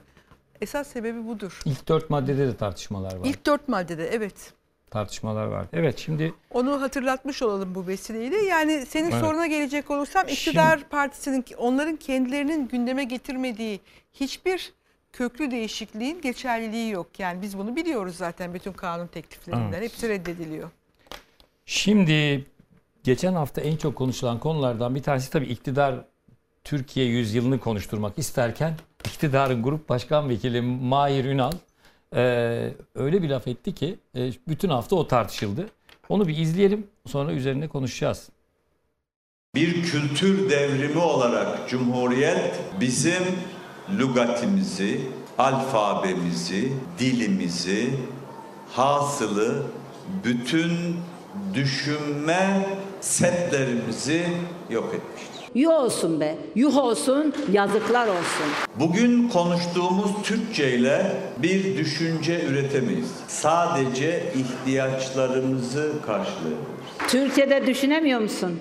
O senin kapasite problemin. Siz en küçük bir düşünme yetisine sahip olduğunuzda Türkçe mi size engel oldu arkadaş? Cumhuriyetin Türk kültürüne, Türk diline, düşünme setlerimize zarar verdiğini iddia edenler talihsiz, tarifsiz ve temelsiz yanlışın pençesindedirler. Tarihteki en sert kültürel devrim Türkiye'de yaşanmıştır. En sert devrimlerden bir tanesi Mao'nun Çin'de kültür devrimidir. Lügate dokunmamıştır. Bugünkü Türkçemizle düşünce oluşturamayacağımızı söylemek, gerçekleri çarpıtmaktır. Nesnel gelişmelere aykırıdır. Dilimizi karalamaktır. Nihayetinde özgüven eksikliğidir. Had size had böyle bildirilir. Ağzınıza sağlık Sayın Genel Başkanım Devlet Bahçeli. Milletin yüreğine su serpti. Milliyetçilik vatanseverliktir. Senin diline hakaret eden, küçümseyen bir adamınla senin ne işin var arkadaş? Bakın Sayın Bahçeli'nin son grup konuşmasına. AK Parti Grup Başkan Vekilini Cumhuriyet düşmanı ilan etti. Cumhuriyetimiz ve demokrasimiz milletimizin büyük tarihi içindeki en büyük kazanımlarımızdandır. Türkiye Cumhuriyeti ilelebet payidar kalacaktır. Evet, Cumhuriyet düşünce setlerimizi yok etmiştir dedi Mahir Ünal. İktidarın ortağı... dolu evet, bilgi şöyle dolu. Yani çok özür dilerim hemen atladım ama bilgi yanlışını düzeltelim de. Bilgi şunu söyleyeyim. Yani Fransız devrimi diyor dokunmamıştır. Mao dokunmamıştır. Fransız devrimde ayların ismi değişti kardeşim. Evet. Yani genellikle bizde sağ muhafazakar iklim böyle işte hep yanlış tezler üzerine Nevşin, kurulmuş. Reklamdan sonra bol üzerine konuşacağız çünkü tamam. Rejiden de bir yandan reklama gideceğiz söylüyor. Tabii Cumhur İttifakı'nın ortağı Devlet Bahçeli'den itiraz geldi bunu öncelikle. Sonra da Hidayet Vahapoğlu hadsiz dedi Mahir Ünal'a. Reklamdan sonra onu konuşacağız. Başka ne konuşacağız reklamdan sonra? Altılı Masa, Millet İttifakı genişliyor mu? Yine İlker Karagöz'le Çalar Saat'e çıktı bir siyasetçi ve ben de girmek istiyorum Hüseyin Baş. Onu konuşacağız ve her şeyden önce Cumhuriyet yeni yüzyıla ekonomik krizle giriyor. Gerçek olan bu. Sokaklar yanıyor. Bütün bunların ayrıntısını kesintisiz bir şekilde reklamdan sonra konuşacağız. Bu arada reklamlarda Cumhuriyet'le ilgili bizden yani Disney'den, Fox'tan da bir sürpriz bulacaksınız. Reklamlarda izleyin. Evet, reklamlardan çıktık, kesintisiz bir şekilde devam ediyoruz. Mahir Ünal'ın Cumhuriyet'e laf uzatmasıyla devam ediyoruz. AK Parti Grup Başkan Vekili Mahir Ünal'ın sözleri Cumhuriyet'le ilgili çok hoş olmayan sözleri aslında Cumhurbaşkanı'nın Türkiye Yüzyılı projesinde önüne geçti. Bu hafta en çok konuşulan konulardan biri buydu. Reklamdan önce söylediğim gibi Cumhur İttifakı'nın ortağı Devlet Bahçeli buna itiraz etti. Sert çıktı. Grup toplantısında ve Hidayet Vahapoğlu MHP milletvekili hadsiz dedi. Şimdi bu arada Mahir Ünal bize bir fotoğraf göndermiş. O toplantıdaydım diye. O toplantı şu anda ekranda, halkanın içinde görüyorsunuz Mahir Ünal'ı. Biz o toplantıda yok demedik. O toplantıda Sayın Berat Albayrak yok dedik. Sayın Bülent Arınç arka sıralardaydı ve çok göz önüne gelmedi dedik. Mahir Ünal da dedik kameralardan kaçtı. Toplantıdaydı ama bir talimat almış herhangi bir yere katılma diye. Konuşmama talimatı, ortalıklarda dolaşma. Dahası da var. Deniz, dahası ne? Cumhurbaşkanı biraz tepki göstermiş. Yani doğrudan kendisine mi söylemiş yoksa mesaj olarak mı iletmiş bilmiyorum ama şimdi zamanı mıydı? Nereden çıktı bu konuşma diye bir tepkisini iletmiş. Bu yani harf devriminin Türkçeyi sildiği, evet, efendim sıfırladığı, bilmem tabii. Tam bir şey yani. Türkçeyi de düşünce üretemeyiz. Şimdi bakın bir profesörden söz ediyoruz değil mi? İlahiyat üstüne sosyoloji okumuş. Tamam mı? Profesör bakanlık mi? Doktorası var. Profesör. Sosyoloji doktorası var. Yapmış, Kültür Bakanlığı yapmış. Diyor ki biz harfi değiştirdik. Arap alfabesi, yani bir hasretleri bitmedi şu Arap alfabesine. Yani hasretleri bir bitmedi Arap alfabesine. Türkçe bitmiş. Ya Türkçe sanki zannedersiniz Arap alfabesiyle olan bir şey. Orhun yazıtlarına baksın ya. Orhun yazıtlarına baksın, yani Türkçe değil mi o? İster bunu Arap alfabesiyle yaz, Latin alfabesiyle yaz, Çin alfabesiyle yaz, Rusların Kiril alfabesi yaz. Dil dildir. Ya Karacaoğlan, Yunus Emre, Hacı Bektaş, Pir Sultan, bilmem Mehmet Akif Ersoy. Yani hayır, Arap alfabesiyle yazıyordu. Türkçe konuşmuyorlar mıydı bunlar? Namık Kemal ne konuşuyordu? Hayır, Sezai Karakoç, işte Necip Fazıl, evet. Yedi güzel adam dedikleri, parlatmaya çalıştığı şairler hepsi Türkçe yazmadı mı? Elbette. Hepsi Türkçe yazdı. Yani bu ne şeydir, ne hasrettir yani bu şey. Arap kültürüne, Arap alfabesine, Arap harflerine falan. Nedir bu yani? Bu cehalet artık yani. Harf olmadığı için. Cehalet değilse de saptırma yani. Tabii PCDG yani yok mesela. Zaten sesli harfler yok. PCTG yok. Onları da Farslardan ödünç alıyoruz. Şimdi Farslar da mesela P harfi. Mesela Fars niye Pers? Aslında Pers. Ama Arap alfabesinde P olmadığı için F diye geçmiş. Kaybediyorsun aslında. Mesela bu İran'da da çok tartışılır. Ve der ki kimi Fars dil bilimciler, aslında Farsça'yı en doğru Sanskrit'le yazıyorduk. Bütün seslerin çıkması. Yani bir tek kusura bakmasınlar da fakirleştiriyor. Yani bizim kullandığımız pek çok sesli harf yok. Az çok bunu... Kendin İmam Hatip mezunu kardeşim Allah biliyor aşkına. Bu da sesli harf yok, ciddi sıkıntı. Ya bakın Galata meşhur diye bir şey var Türkçe'de. Galata meşhur ne demek? Yaygın mesela yanlış. Yanlış geçmiş. Mesela devlet. Aslında devlet dolat aslında. Fakat vav hecesi hem o hem u hem v olduğu için bunların hepsi birbirine giriyor ve bizim dilimize karışıklık çıkarıyor. Yani şimdi bunu dil bilimciler tartışıyor, bu bilinen bir şey ama işte ezber şeyler. Yani Cumhurbaşkanı'nın konuşmasındaki gibi ezberlenmiş bir takım şeyler aynen var. Öyle. Türk muhafazakar İslamcılarının bence en büyük sıkıntısı bu. Klasik. Genellikle böyle kendilerine teorisyen olarak bazı şairleri seçmişler. Orta düzey şair. Ve bu şairlerin hamasetleri üzerine de bir siyasi naratif kurmuşlar. Dön baba dön, bu fakir yanlış bilgi üzerine kurulu. Mesela işte Fransız devrimi lügate dokunmamıştır. Ne diyorsun kardeşim? Ayların ismini değiştirmiş adam. Her şeyi geç, ayların ismini değiştirmiş. Yani yanlış bilgi üzerine kurulu bir takım şehir efsanelerini birbirlerine eklemleyip teori yapıyorlar.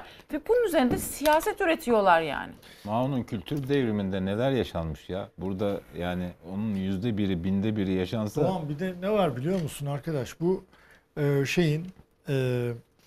hani bu tamamen bir seçime yönelik siyasi propaganda taktiği. Hiçbir şey yapacakları falan da yok. Yani siyasi İslamcı azınlığa, sesi çok çıkan azınlığa diyorlar ki hani biz seçilirsek tekrar bak belki güzel o harika Arap harflerine döneceğiz. Öyle bir şey yok. Arkadaş bunu dedikleri anda yani bunların konuşulduğu sırada Türkiye Cumhuriyetlerle ortak alfabe çalışmaları başlamış durumda. Bunun içinde kim var? Türk heyetinin başında Binali Yıldırım var ya. Aksakallar heyeti başkanı olarak ilk toplantıyı Kazakistan'da yapacaklar. Bütün Türkiye dili konuşan Cumhuriyetler ortak Latin alfabesi kökenli alfabe çalışması içindeler. Belki tamamen bir kara propaganda şeyi bu. Aynen öyle. Bir de Mahir Ünal'ın sözlerinde şöyle bir ifade var. Bugün konuştuğumuz Türkçe ile düşünce üretemeyiz. Sadece konuşma ihtiyacımızı karşılayabiliriz diye yani nereden tutacaksın? Neresinden tutacağımızı bilemediğimiz bir ifade var. Yani sadece birkaç isim sayayım ben. Yani Türkçe felsefe diline dönüşmüştür. Modern Türkiye'nin bir felsefe dili ve felsefe tarihi yazını oluşmuştur. Afşar Timuçin vardır, Hasan Ali Yücel vardır, Hilmi Ziya Ülken vardır, Ahmet İnan vardır, İona Kuçuradi vardır, Ulus Baker vardır. Bunlar şu anda bir çırpıda aklıma gelen felsefeci, yani düşünce üreten, Türkçe ile düşünce görsün. Evet, isimler. Yani kendisi bilmiyorsa bir şey diyemeyiz. Bilmezlikten geliyorsa daha kötü. Ya ben, dön 5 şair okuyorlar da ondan arkadaşlar. Yok 6. kaynak yok Nevşin, yani. 5 şair okuyorlar. Kendisi Kahramanmaraş milletvekili. Buradan sesleniyorum Mahir Ünal'a. 7 güzel adam dedi Deniz. Erdem Beyazıt Kahramanmaraş'ta şairdir. Kahramanmaraş'ta şiirlerini yazdı. İşte neyle yazdı? Siz Erdem Beyazıt'ı nasıl okudunuz? Neresinden okudunuz? Yani İstiklal Marşı'na saygı duymuyor musunuz? Sayın Ünal. İstiklal Marşı Türkçe. Üstelik de her satırında, her mısrasında felsefe var. Nasıl soyutlayacaksınız bunu? Ya ona gelene kadar ya Dünya Edebiyat Ödülü almış bir yazarımız var, Orhan Pamuk. Yani Nobel Edebiyat Ödülünü almış. Neyle almış? Türkçe yazdığı kitaplarla almış. Evet. Nazım Hikmet gibi Pablo Neruda'yla vesaire yarışan dünya çapında bir şairimiz var. Yani Türkçenin yalnız şunu belirtmeliyim. Buradaki şey hoşuma gittiği için söylüyorum. Bu tür tartışmaları böyle yapmak lazım. Yani Mahir Ünal'ın görüşü de öyle. Ve görüşünü açıklıyor. Ben ilkesel olarak fikir özgürlüğünden yanayım. O görüşleri açıkladı diye böyle linç etmek yerine o görüşlerin boş ve karşılıksız olduğunu kendisine anlatmanın daha doğru bir yöntem olduğu kanaatindeyim. O nedenle de buradaki bu şeyden çok hoşlandığımı söylemek istiyorum. Yani o da öyle düşünüyor. Ne yapalım? Okuyucular, izleyiciler karar versin yani. Geçersiz olduğunu düşünüyorum. Kabul et. Türkiye yöneten dar bir siyasi heyetin içinde olan bir isim olduğunda durum biraz değişiyor. Ona ek olarak anlatabiliyor muyum? Yani o nedenle önemli Mahir Ünal'ın bunu söylemesi. Haklısın. Ona ek olarak karşı mahallede birileri fikrini açıkladığında ve o fikir bunları rahatsız ettiğinde onu linç etmekle koymuyorlar. Cezaevine atıyorlar. Gülşen meselesini hatırlayın. Ya İmam Hatip meslek lisesi gibi bir şeydir. İmam Hatiplerle ilgili bir şaka yaptı. Cezaevine attılar. Ayak bileğine kelepçe takıp eve hapsettiler. Daha yeni kalktı. O espriyi mesela meslek liseleriyle ilgili yapsaydı ne olurdu? Meslek liseleri tepki gösterirdi. Eleştirilirdi. Özür dilerdi. Mesele kapanırdı. Ama İmam Hatip Lisesi'yle ilgili söyledi diye kadıncağızı cezaevine attılar. Kutsallaştırılmış bir durumda. Tele1'e yayın durdurma geldi. Diyanet İşleri Başkanlığı'nı eleştirdi diye Yasar Arkad'ı. Evet. Diyanet İşleri Başkanı demişken, şimdi tamam Deniz kabul. Fikir özgürlüğü kapsamında keşke bütün tartışmalar burada olsa. Mahir Ünal da fikrini söyledi. Biz de bu fikrin ne kadar yanlış olduğunu burada kendisine açıkladık, açıklamaya çalıştık. Fakat mesele şu. Mesele burada bir samimiyet yok. Samimi bir şekilde fikirlerini açıklamanın ötesinde bir hesap var. Yani bu hesabı ben tam Cumhuriyet'in haftasında bu hesaplaşmanın yapılması. Bir de ya bugün Cuma'ydı değil mi? Daha doğrusu şu anda Cumartesi'ne geçtik ama 29 Ekim'e. Cuma hutbesinde var mıydı Atatürk Cumhuriyet? Yoktu da şaşırdın mı sen bunu? Şaşırmadık tabii. Cumhuriyet de yok. Ya ben şu anda Mahir Ünal'ın bu açıklamasıyla Diyanet İşleri Başkanı'nın tavrını aynı kefeye koyuyorum arkadaşlar. Cumhuriyet tarihinin gelmiş geçmiş en Atatürk düşmanı adam Diyanet İşleri Başkanı'dır. Diyanet İşleri Başkanı AK Parti ilçe başkanı seviyesinde siyaset yapıyor. Bakın, yani il başkanı seviyesinde değil, ilçe başkanı seviyesinde kendini böyle gösterecek, partizanlığını gösterecek. O düzeyde siyaset yapıyor. Niye biliyor musunuz? Yani. Çünkü öyle yapmasa dosyaları vesaire falan var.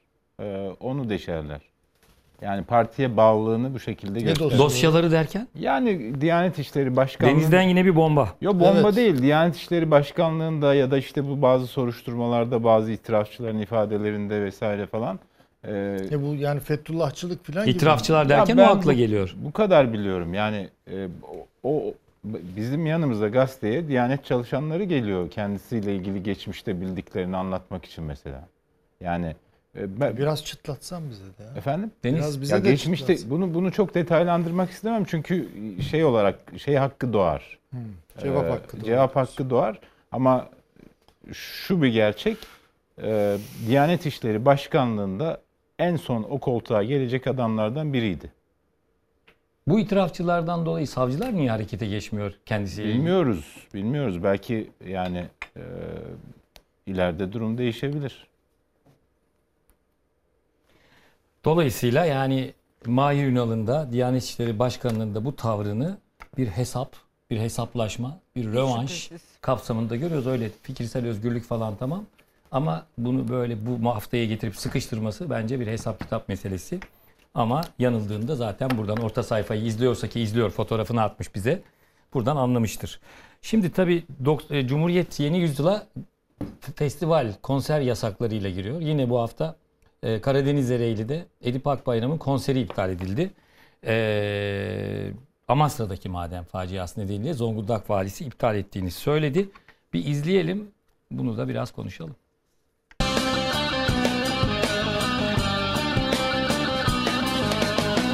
Dışarıda deli dalgalar, gelip duvarları yalar. Dışarıda deli dalgalar, gelip duvarları yalar. Seni bu sesine royalar, aldırma gönül aldırma, aldırma gönül aldırma, gönül aldırma. Seni bu sesine royalar, aldırma gönül aldırma, aldırma gönül aldırma, gönül aldırma.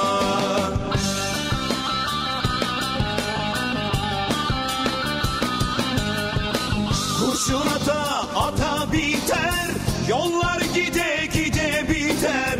Kurşun ata ata biter, yollar gide gide biter.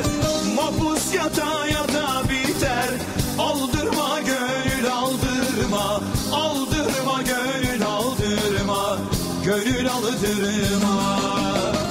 Mahpus yata yata biter, aldırma gönül aldırma, aldırma gönül. Edip Akbayram halkın ve özellikle ezilen kesimlerin umudu olmuş bir sanatçı. Benim de çok sevdiğim, sizlerin de tahmin ediyorum sevdiğiniz bir sanatçı.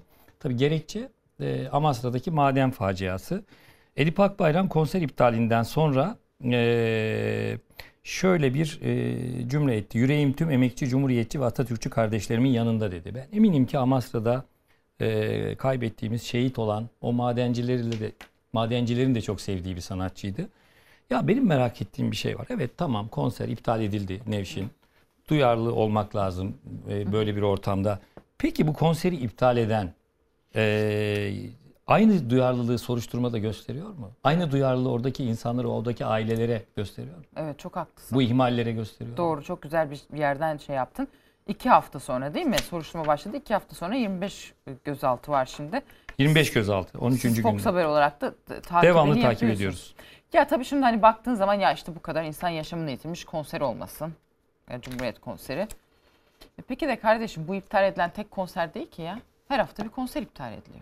Çeşitli gerekçelerle işte Berik'in bilmem açık giyiniyor. Berik'i LGBT'yi savunuyor. Berik'i bilmem ne hoşumuza gitmiyor. Berik'i sapkın falan kafalarına göre. Birileri şikayet ediyor ve devamlı konsere, yani o kadar çorak bir yer haline geldi ki memleket. Ya çok basit bir şey ya. Bir sanatçı çıkacak. 2 saat şarkı söyleyecek. Bunu yapabilmek için 40 takla atmak gerekiyor yani. 40 takla atıyorsa o küsüyor, bu kızıyor, o istemiyor, o yasaklanıyor. Devamlı arda arda böyle yasaklanan konserler görüyoruz. Şimdi Edip Akbayram'ın da, hani öte yandan Edip Akbayram da muhtemelen bu trajediyi bilerek ona göre bir sahne programı hazırlayacaktır. Öyle değil mi yani? Müzik dinlemek iyi ki de vur patlasın, çal oynasın, göbek atmak demek değil ki. İnsanlar acılarını da müzik üzerinden, sanat üzerinden ifade ederler. Bu bir acıyı paylaşma yöntemi de olabilir. Ama hiç böyle bakılmıyor ve ilk akla gelen şey yasaklamak ya memlekette. Hemen ilk refleks yasaklamak. Yani bu bir norm oldu.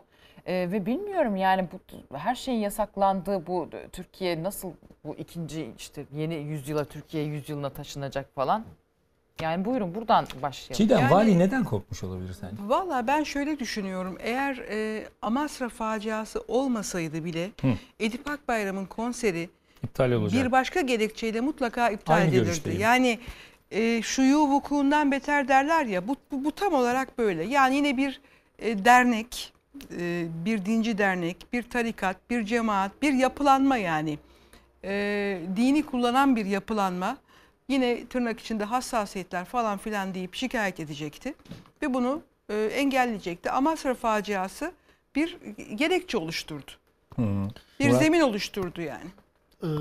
Bu bir silsile çünkü. Yani geriye dönük olarak aylardan bu yana uzanan bir silsile.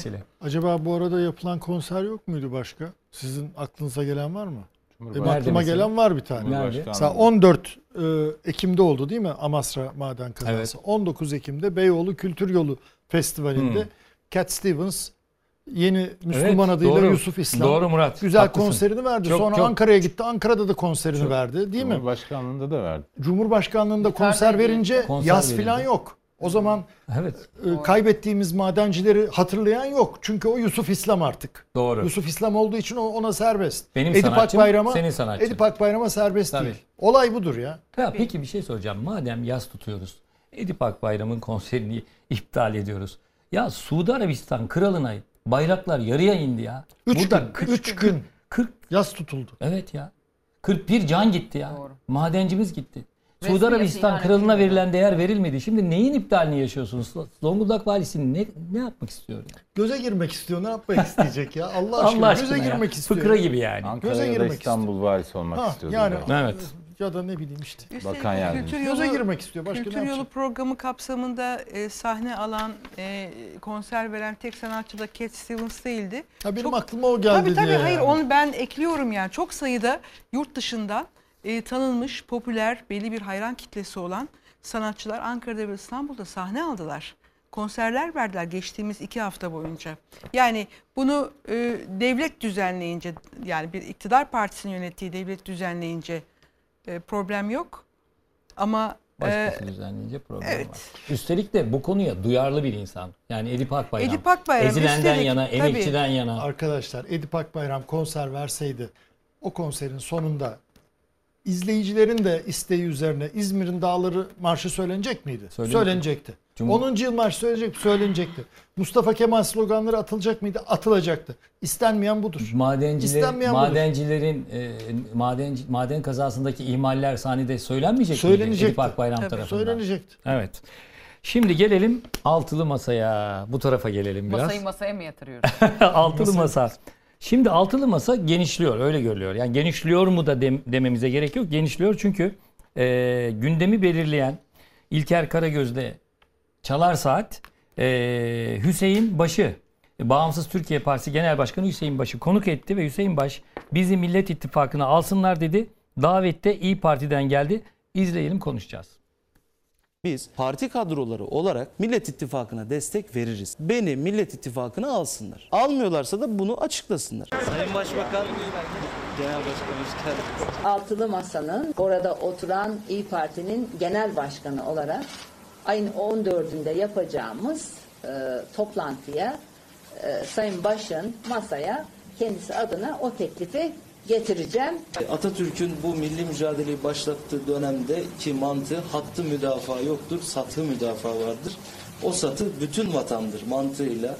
Bizler de olalım, Türkiye'nin bütün renkleri bu masanın etrafında birleşerek katkı sunmaya gayret etsin. Biz buna gönüllüyüz. Evet. İYİ Parti'den çabuk yanıt geldi. Hüseyin Baş'a. Sence Kılıçdaroğlu'na danışmış mıdır bu çabuk yanıtını? Sen İYİ Parti'den kulisler de alıyorsun. Önce Kürşat Oğuz yazdı. Hemen bir tweet attı. Herhalde o Meral Hanım'la... Kürşat Zorlu mu? Kürşat Zorlu. Çok özür dilerim. Kürşat Sözcüsü. Zorlu, tamam. İYİ Parti'nin yeni sözcüsü. Aynı hatayı ben de yaptım bir kere de ondan. O herhalde Meral Hanım'la danışarak atmıştır. O zaten Meral Hanım'la görüştü. Katılmasını istiyoruz dedi. Bunu istişare edeceğiz dedi. Yalnız yani katılır katılmaz da şimdi bende şöyle bir endişe hasıl oldu. Şimdi ilk önce bu iki Millet İttifakı'ydı değil mi? İşte İYİ Parti, CHP vardı. Yerel seçimlerin çok güzel. Sonra masa genişledi. Yalnız masa genişliyor. Çok güzel de genişledikçe yavaşlıyor yani. Bir deklarasyon yazıyorlar. Anacığım bir sene geçiyor. Hadi 5 madde üzerinde daha uza bir kağıt daha salıyorlar piyasaya. Çok güzel burada 5. Hani bu 7 olursa iyicene yavaşlamasın da hani böyle senede bir deklarasyon yazacaklarsa seçime şurada 7 ay kaldı yalnız. Onu genişlesin çok güzel. 8-10 olsun da bir şey yapmak lazım ya. Değil mi? Yani bilmiyorum. Yok, bir şey yapmadım. Canım işte 14 Kasım'da şimdi değil mi? Bir sonraki toplantı. Şimdi 2 Ekim'de en son yaptılar.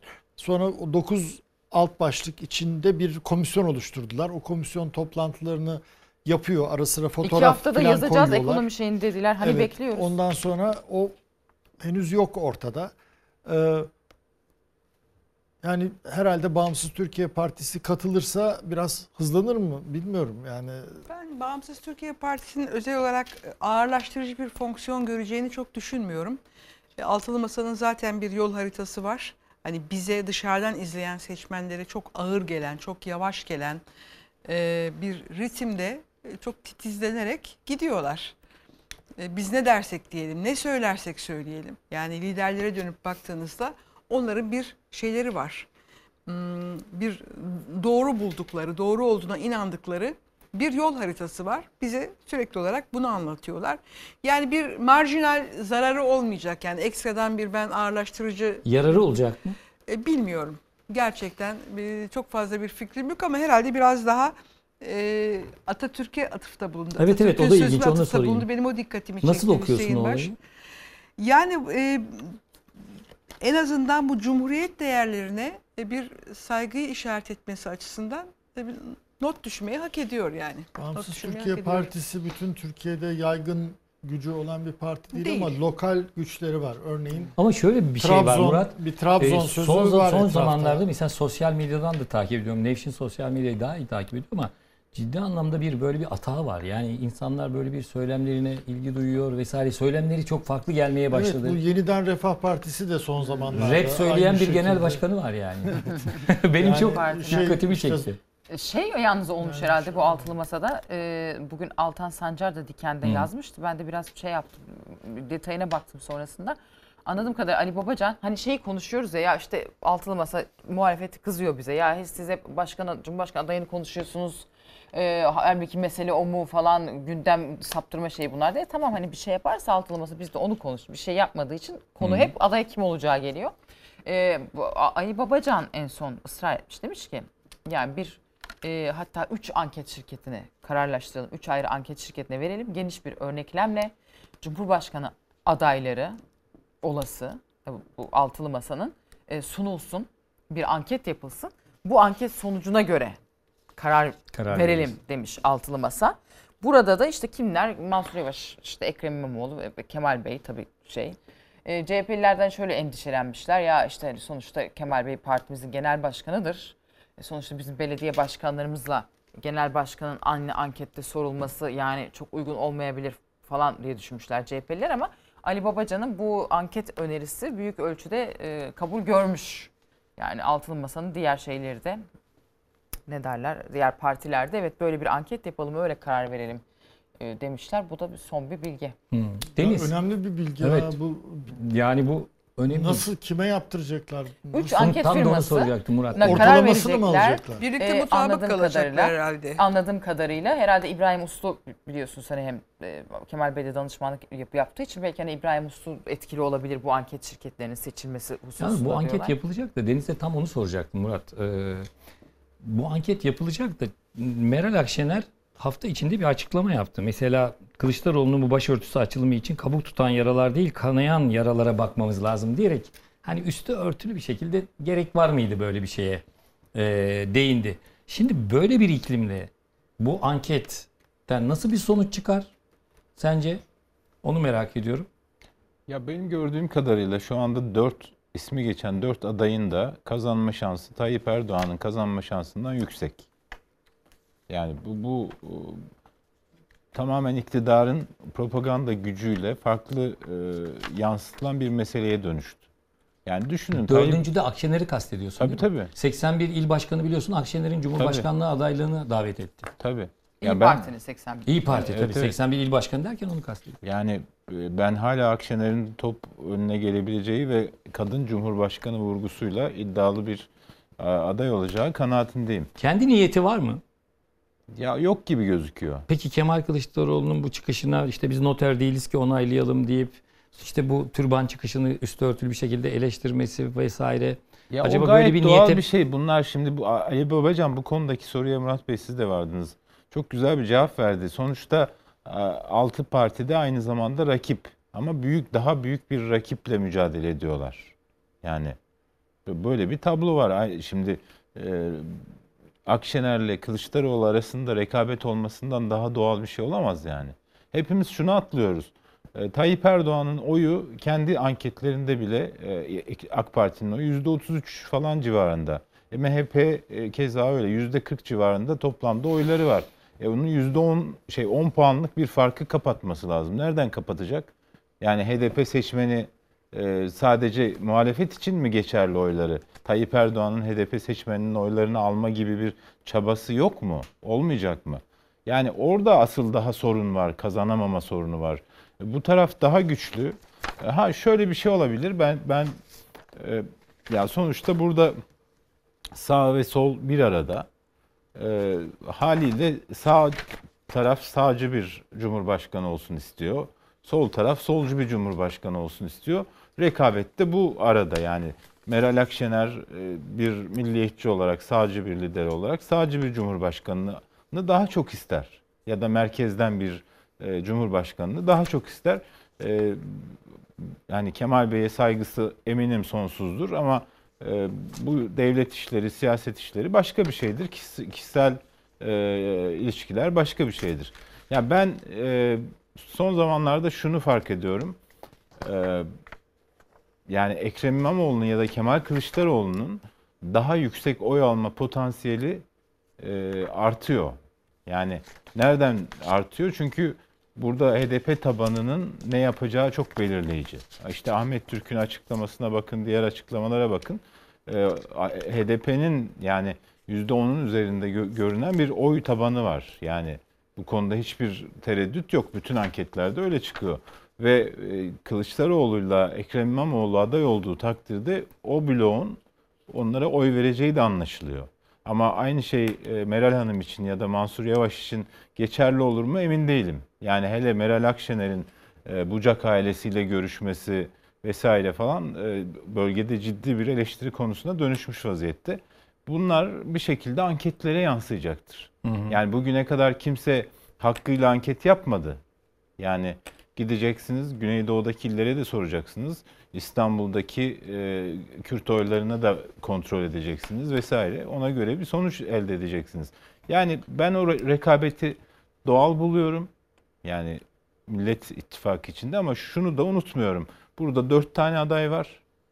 Hepsinin avantajları var. Dezavantajları da var ama hepsinin şu anda oy oranı Tayyip Erdoğan'ınkinden çok görünüyor. Yani bu kadar açık ve net. Yani onlardan bir tanesinin olması durumunda kazanması ihtimali dedikleri gibi hani 13. Cumhurbaşkanı Millet İttifakı'nın adayı olacak diye Tayyip Erdoğan'ın kazanma ihtimalinden daha yüksek. Hı hı. Bu kadar bence böyle bakmak lazım. 7 olursa 8 olursa bunlar psikolojik şeylerdir. Ya AK Parti Mehmet Ali Çelebi'den medet umdu ya. Şimdi böyle bir ortamda bir tabanı olan beğenin beğenmeyin yani... Haydarbaş'ın başında olduğu partinin bir tabanı var, bir çevresi var. Haydarbaş vefat etti. Allah rahmet etsin. Hüseyin Baş. Hüseyin Baş'ın özür dilerim evet. Babası. Onu yani buraya dahil etmek onların lehine bir durumdur. Lehine. Ha, bir şey söyleyeceğim, çok felsefe konuştuk ya. Freud'un bir kirpi şeyi var, fenomeni var. Kirpiler birbirlerine yaklaştıklarında ısınmak için dikenleri birbirlerine batar. Ve bu yaklaşım onları biraz birbirlerinden de iter aynı zamanda. Bu altılı masadaki durum biraz bunu şey yapıyor. Yani hepsinin bir çeşit diğerine göre dikeni var. Yani biri milliyetçi olduğu için diken milliyetçi olmayana batıyor. Öteki liberal olduğu için onun dikeni ötekine batıyor. Böyle bir sıkıntı var. Bunu da doğal karşılamak lazım. Şimdi tabii ne söylersek söyleyelim günün sonunda ekonomi belirleyecek. Yani bütün seçimin kaderi şu an ekonomiye bağlı. Siyasetin derdi seçim, vatandaşın derdi geçim.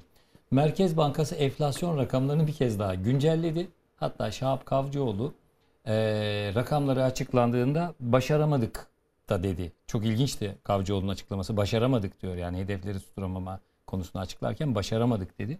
Bunu bir izleyelim, sonra Çiğdem senle devam edelim. Enflasyon tahmin aralığımızın orta noktaları 2022 yıl sonunda %65,2 seviyelerine tekabül etmektedir. Enflasyonun noktaya gelmesinde tabii ki kendimizi çok başarılı sayamayız. Enflasyonla bir mücadelemiz var. Enflasyon varsa orada sorun vardır. Orada başarıyı konuşmak da doğru değil. Başarılı olmak için çalışmalarımız bu yönde. Evet arkadaşlar, grafikleri de verirsek Çiğdem'e. Ocak'ta soracağım şimdi. Ocak'ta Merkez Bankası'nın yıl sonu enflasyon tahmini Çiğdem %23,2. Nisan ayında %42,8'e yükseldi. Temmuz'da tahmin yine yükseltildi ve %60,4'e çıkarıldı. Yine olmadı. Merkez Bankası Başkanı bir açıklama daha yaptı. Yıl sonu enflasyon tahmini bu kez %60,4'e çıktı. 60,4. Yani Merkez Bankası'nın enflasyon hesabı 10 ayda %181 şaşmış Çiğdem. %181 şaşmış. Valla şimdi tabii bu enflasyon tahminlerini yapmak zorunda Merkez Bankası, kendi varlık sebebi gereği bunu yapmak durumunda. Ama politikalarda ortada, Merkez Bankası artık bağımsız değil, uzun bir süredir bağımsız değil, bağımlı bir Merkez Bankası, talimat alarak faaliyetlerini sürdüren bir kuruluş, çok önemli bir kuruluş olmasına karşın. Gerekli para politikalarını, ortodoks para politikalarını uygulamıyor Cumhurbaşkanı talimatıyla.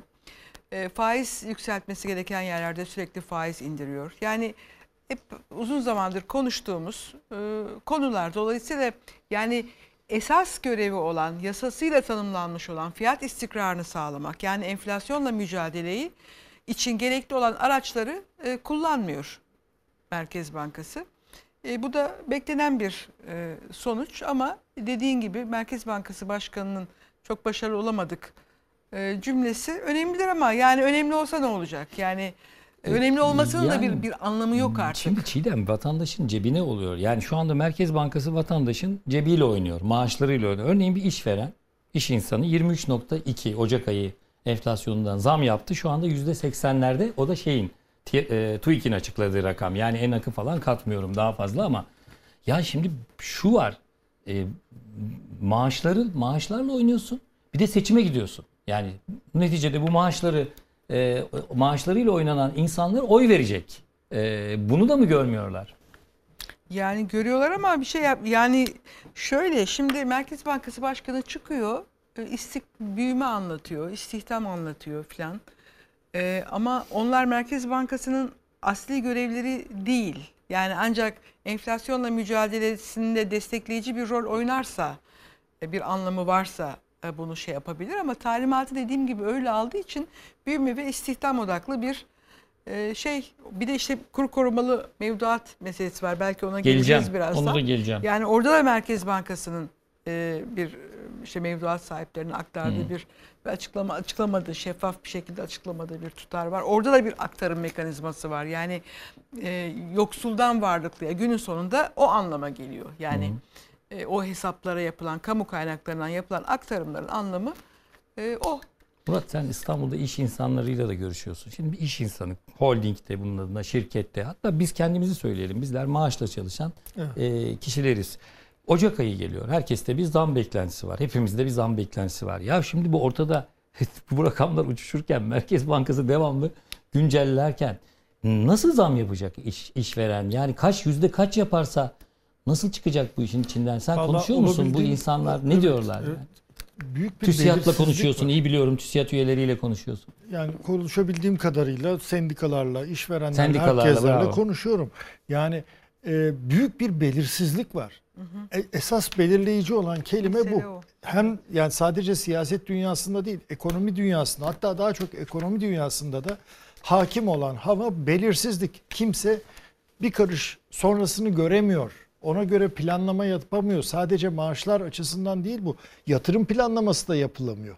Çünkü ya en basit işte geçen haftalarda Nevşin galiba örnek verdi inşaat demiri meselesini. Yani haftalık fiyat veriliyor. Doğan bırak hani yıllık, yıl sonu şeyini, haftalık fiyat veriliyor. Şimdi bu durumda bu belirsizlik ortamını açmak için şu anda önümüzdeki tek çıkar yol hani Rusya'dan, Katar'dan filan para gelsin de onu bir şekilde bir yerlere kanalize edelim durumu oluyor. Ama ona rağmen şimdi en son rakamları vereyim çabucak. Brüt rezerv -2, yani 2 milyar dolar eksiye düşmüş, 114 milyar dolar brüt. Neti bunun 2,5 milyar dolar açık vermiş, 11,6 milyar dolar Merkez Bankası'nın net varlığı var. Çiğdem'le biraz konuştuk. Swap dışında, bu para aktarımları dışındaki net rezerv ödeyiş pozisyonu. Para. Yani bunun anlamı ne? Brüt sadece sizde olduğu varsayılan, kağıt üzerinde olan para. Neti eksi de 58,5 milyar dolar Merkez Bankası. Şimdi Şahap Kavcıoğlu'nun sözlerine buradan gelecek olursak, herhalde Şahap Kavcıoğlu beni bırakın gideyim Sayın Cumhurbaşkanım artık affedin beni görevden diyor. Yani ya atılmak istiyor ya da şöyle bir lafı da var. Çünkü başarısız kaldık ama politikalarımız sayesinde inşallah başarılı olacağız diyor. Burada doğrudan Nurettin Nebati tarafından uygulanan işte bu hani kusura bakmasın izleyiciler lay lay lom politikasına bir şey var yani. Her şey çok şahane gidiyor. Hı hı. Dünya bizi örnek alıyor filan. Yani ya beni bırakın gideyim ya da bu böyle bu politikayla olmuyor. Bu arada diyor. Nebati'yi de günah keçisi ilan ettiler. Böyle adam da ortada kaldı. Ne güzel işte yani en kötü durumda kimin atılacağı belli yani. İlk fırsatta diyorsun. Belli yani. Bir cuma kararnamesine bakar diyorsun. Kimin sandalyesi gece kapıya daha yakın belli yani. Şimdi bugün Cumhurbaşkanı'nın Türkiye Yüzyılı konuşmasında işte dedim ya programın başında bana çok vasat geldi. Yani insanların belki beklentisi yüksekti. Gazeteci olarak en azından daha farklı şeyler söyler diye bekliyorduk. Ya mesela şimdi asgari ücretten dem vuruyor. Diyor ki asgari ücret diyor 180 liraydı. İşte biz bilmem kaça çıkardık. O zaman bakıyorsun kaç dolardı asgari ücret? Tabii. Şimdi kaç dolar? Kaç çeyrek altın alınıyordu? Kaç şey? İşte gençlere önem veriyoruz yeni yüzyılda diyor. Gençlerin işte daha meclisten şeyi geçmedi ya. Reddedildi. Staj meseleleri. Staj, sigorta stajdan başlasın diye bir öneri geldi. Nevşin yani 4 yılda sen 2018'de verdiğin vaatleri aynı şekilde güncellemişsin. 100 yıla yayıyorsun. Tabii tabii. Ya zaten işte yeni gençlere vaat ettikleri şey de ucuza iş gücü olmak. Hani öyle mi? İş var, iş beğenmiyorlar. İş var beğenmiyorlar dedikleri şu yani çünkü... Çok ucuza çalışacaksın. Boğaz tokluğuna çalışacaksın. Vaat ettikleri şey bu. Ya zaten bak yine yanlış hesaplar, garip teoriler. Mesela seviniyor. Avrupa batıyor. Hurra biz çıkıyoruz. Avrupa'da enflasyon. O resesyona girdi. Batıyor. Kardeşim ya. Senin bir numaralı ticari partneri kim?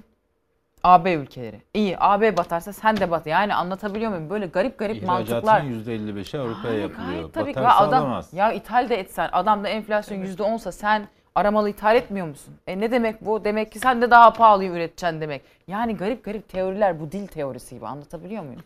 Böyle yanlış yunlu şeyler üzerine acayip teoriler inşa edip bunlarla böyle bir artık ülke yönetemediğim fantaziler mi diyeyim? Yabancılaşmış ülke. Ya,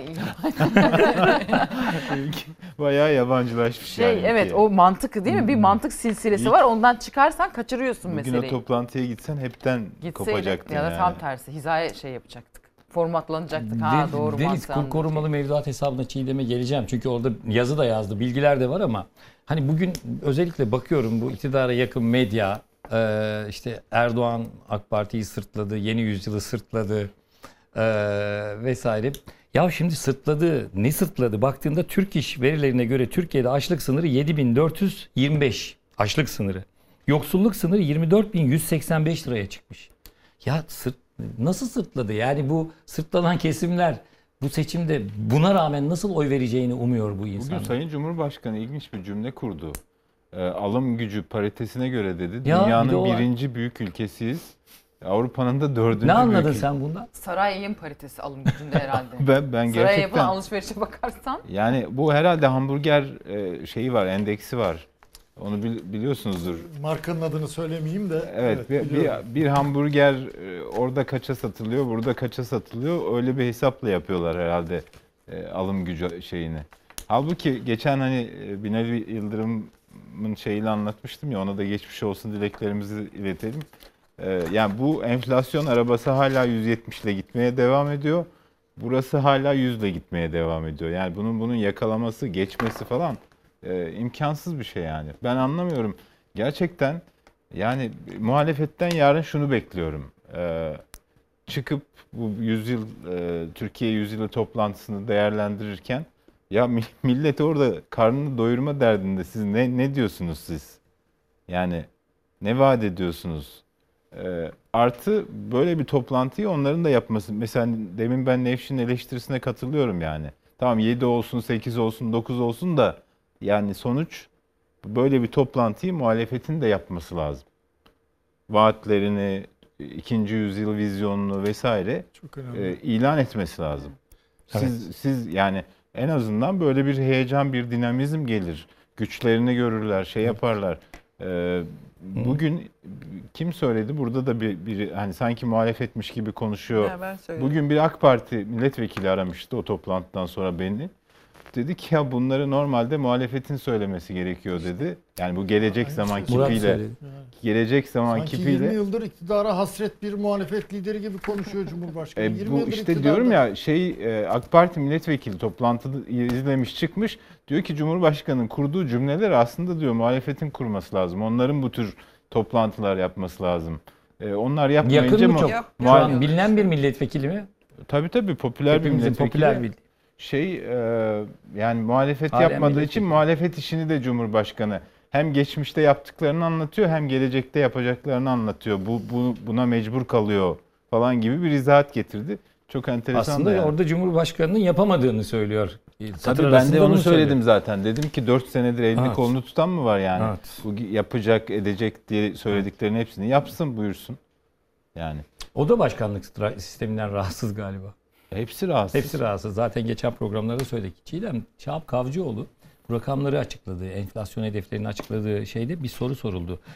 Kur korumalı mevduata Merkez Bankası'ndan ne kadar para aktarıldı? Sen de bu işin üstündesin. Ne kadar? Şimdi şöyle, çok daha taze bir görüşme oldu. Cevap gelmedi ama. Plan Bütçe Komisyonu'nda bütçenin geneli üzerindeki görüşmelerde Cumhurbaşkanı Yardımcısı Fuat Oktay oradaydı. Orada bu kur korumalı mevduatla ilgili hem bir açıklaması oldu hem de toplantı bitiminde sonuna doğru soruları cevapladı. Orada verdiği birkaç rakam var. 2,3 milyon hesap var diyor kur korumalı mevduatla ilgili. Yani yaklaşık 2,3 milyon adet hesap var diyor. Hazinenin aktardığı tutarda 84,9 yani yaklaşık 85 milyar diyor. Merkez Bankası diyor bunun altında diyor Merkez Bankası. Orada milletvekilleri açıkla diyorlar. O da açıklamıyor. Fuat Oktay da açıklamıyor. Bunu şununla tamamlayayım. Geçtiğimiz hafta bir yasa değişikliği yapıldı ve kur korumalı mevduatın süresi uzatıldı. Bu yıl sonuna kadar da 2023 sonuna uzatıldı. Hı. Bir yıl daha. Orada Merkez Bankası'ndan bilgi istedi komisyon üyeleri. Biliyorsunuz Plan Bütçe Komisyonu teknik bir komisyon ve her türlü bilgiyi de normal koşullarda bürokrasiden alabiliyor olmaları lazım. Böyle bir geleneği var. Hı. Ama Merkez Bankası yetkilileri o anda orada yok. İşte bir telefon trafiği oluyor. Bir bürokrat geliyor oraya fakat bu konuda bilgi veremeyeceğini söylüyor. Bunun üzerine de hatta protesto oldu. Bülent Kuşoğlu komisyon üyesi dışarı çıktı, basın açıklaması falan yaptı. Bunun kabul edilemez olduğunu söyledi.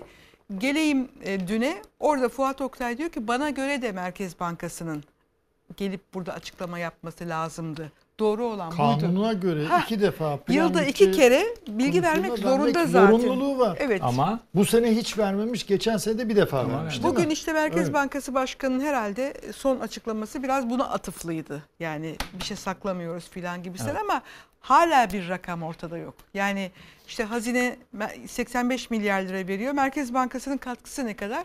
Bunu bizim biliyor olmamız lazım. Çünkü bir kere bunun hukuki olup olmadığı da tartışılıyor. Yani Merkez Bankası'nın bu yaptığı kanuna uygun mudur, değil midir? Bir kere belki parasal bir protokol imzalamışlardı. Parasal genişleme yaratıyor bir. İkincisi bu hesaplara böyle bir aktarım yetkisi, yani kurumsal olarak bunu yapabilir de tek tek hesaplara bunu aktarabilir mi? Bu tartışılıyor. Evet. Evet, süreyi tükettik. Şu anda da Cumhuriyetimizin 99. yıl dönümüne girdik. Şu anda yaşıyoruz. Bugün bayraklarımızı alalım. Cumhuriyet Bayramı'na sahip çıkalım. Sokaklarda bu coşkuyu yaşayalım. Hep beraber yaşayalım. Noktalamadan önce bir Cumhuriyet'in değerini bu hafta kaybettik. Bir ustamızı, bir üstadımızı kaybettik. Çok önemli bir ismi kaybettik. Onu analım. Sonra tekrar beraber olacağız. Dünya Kupası finali ve bu finali ev sahibi İngiltere ile Federal Almanya oynuyor. Diego Maradona ve Dünya Kupası, işte 13. şampiyon. Sizleri biraz eğlendirecek, eğlendirebilirse, biraz dinlendirebilecek, dinlendirebilirse. İnsan gülümseyişle gözyaşı arasında gidip gelen bir sarkaçtır. Büyük Çocuk Bayramı'nı, dünyanın ilk ve tek çocuk bayramını gelin dünya çocukları birlikte kutlayalım. Nokta değil, virgül, rastlaşırsak çünkü ben bilmeden size gene böyle şeyler söyleyebilirim. Siz de başkalarına söyleyin. Hepimiz dost olalım birbirimizle. Her şey gönlünüzce olsun. Ya. Bir de böyle yaşamak var. Böyle bir yaşam öyküsü yaratmak var. Evet. Evet. Gıpta edilecek bir yaşam. Çınarlar ayakta. Ve gıpta edilecek bir yaşam öyküsü. Halit Kıvanç, Nur içinde yat. Efendim bizi bu saate kadar izlediniz, uykusuz kaldınız. Deniz bir şey çizdin mi? Çizdim tabii. Evet. Mustafa Kemal Atatürk, ebedi ve tek başkomutan.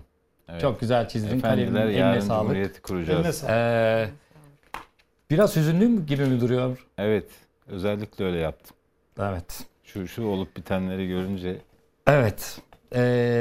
Teşekkür ediyoruz. Haftaya tekrar kavuşmak dileğiyle ve her zamanki gibi Atilla abiyle bitiriyoruz. Bizi izlediğiniz için çok teşekkür ediyoruz. Buluşmak üzere.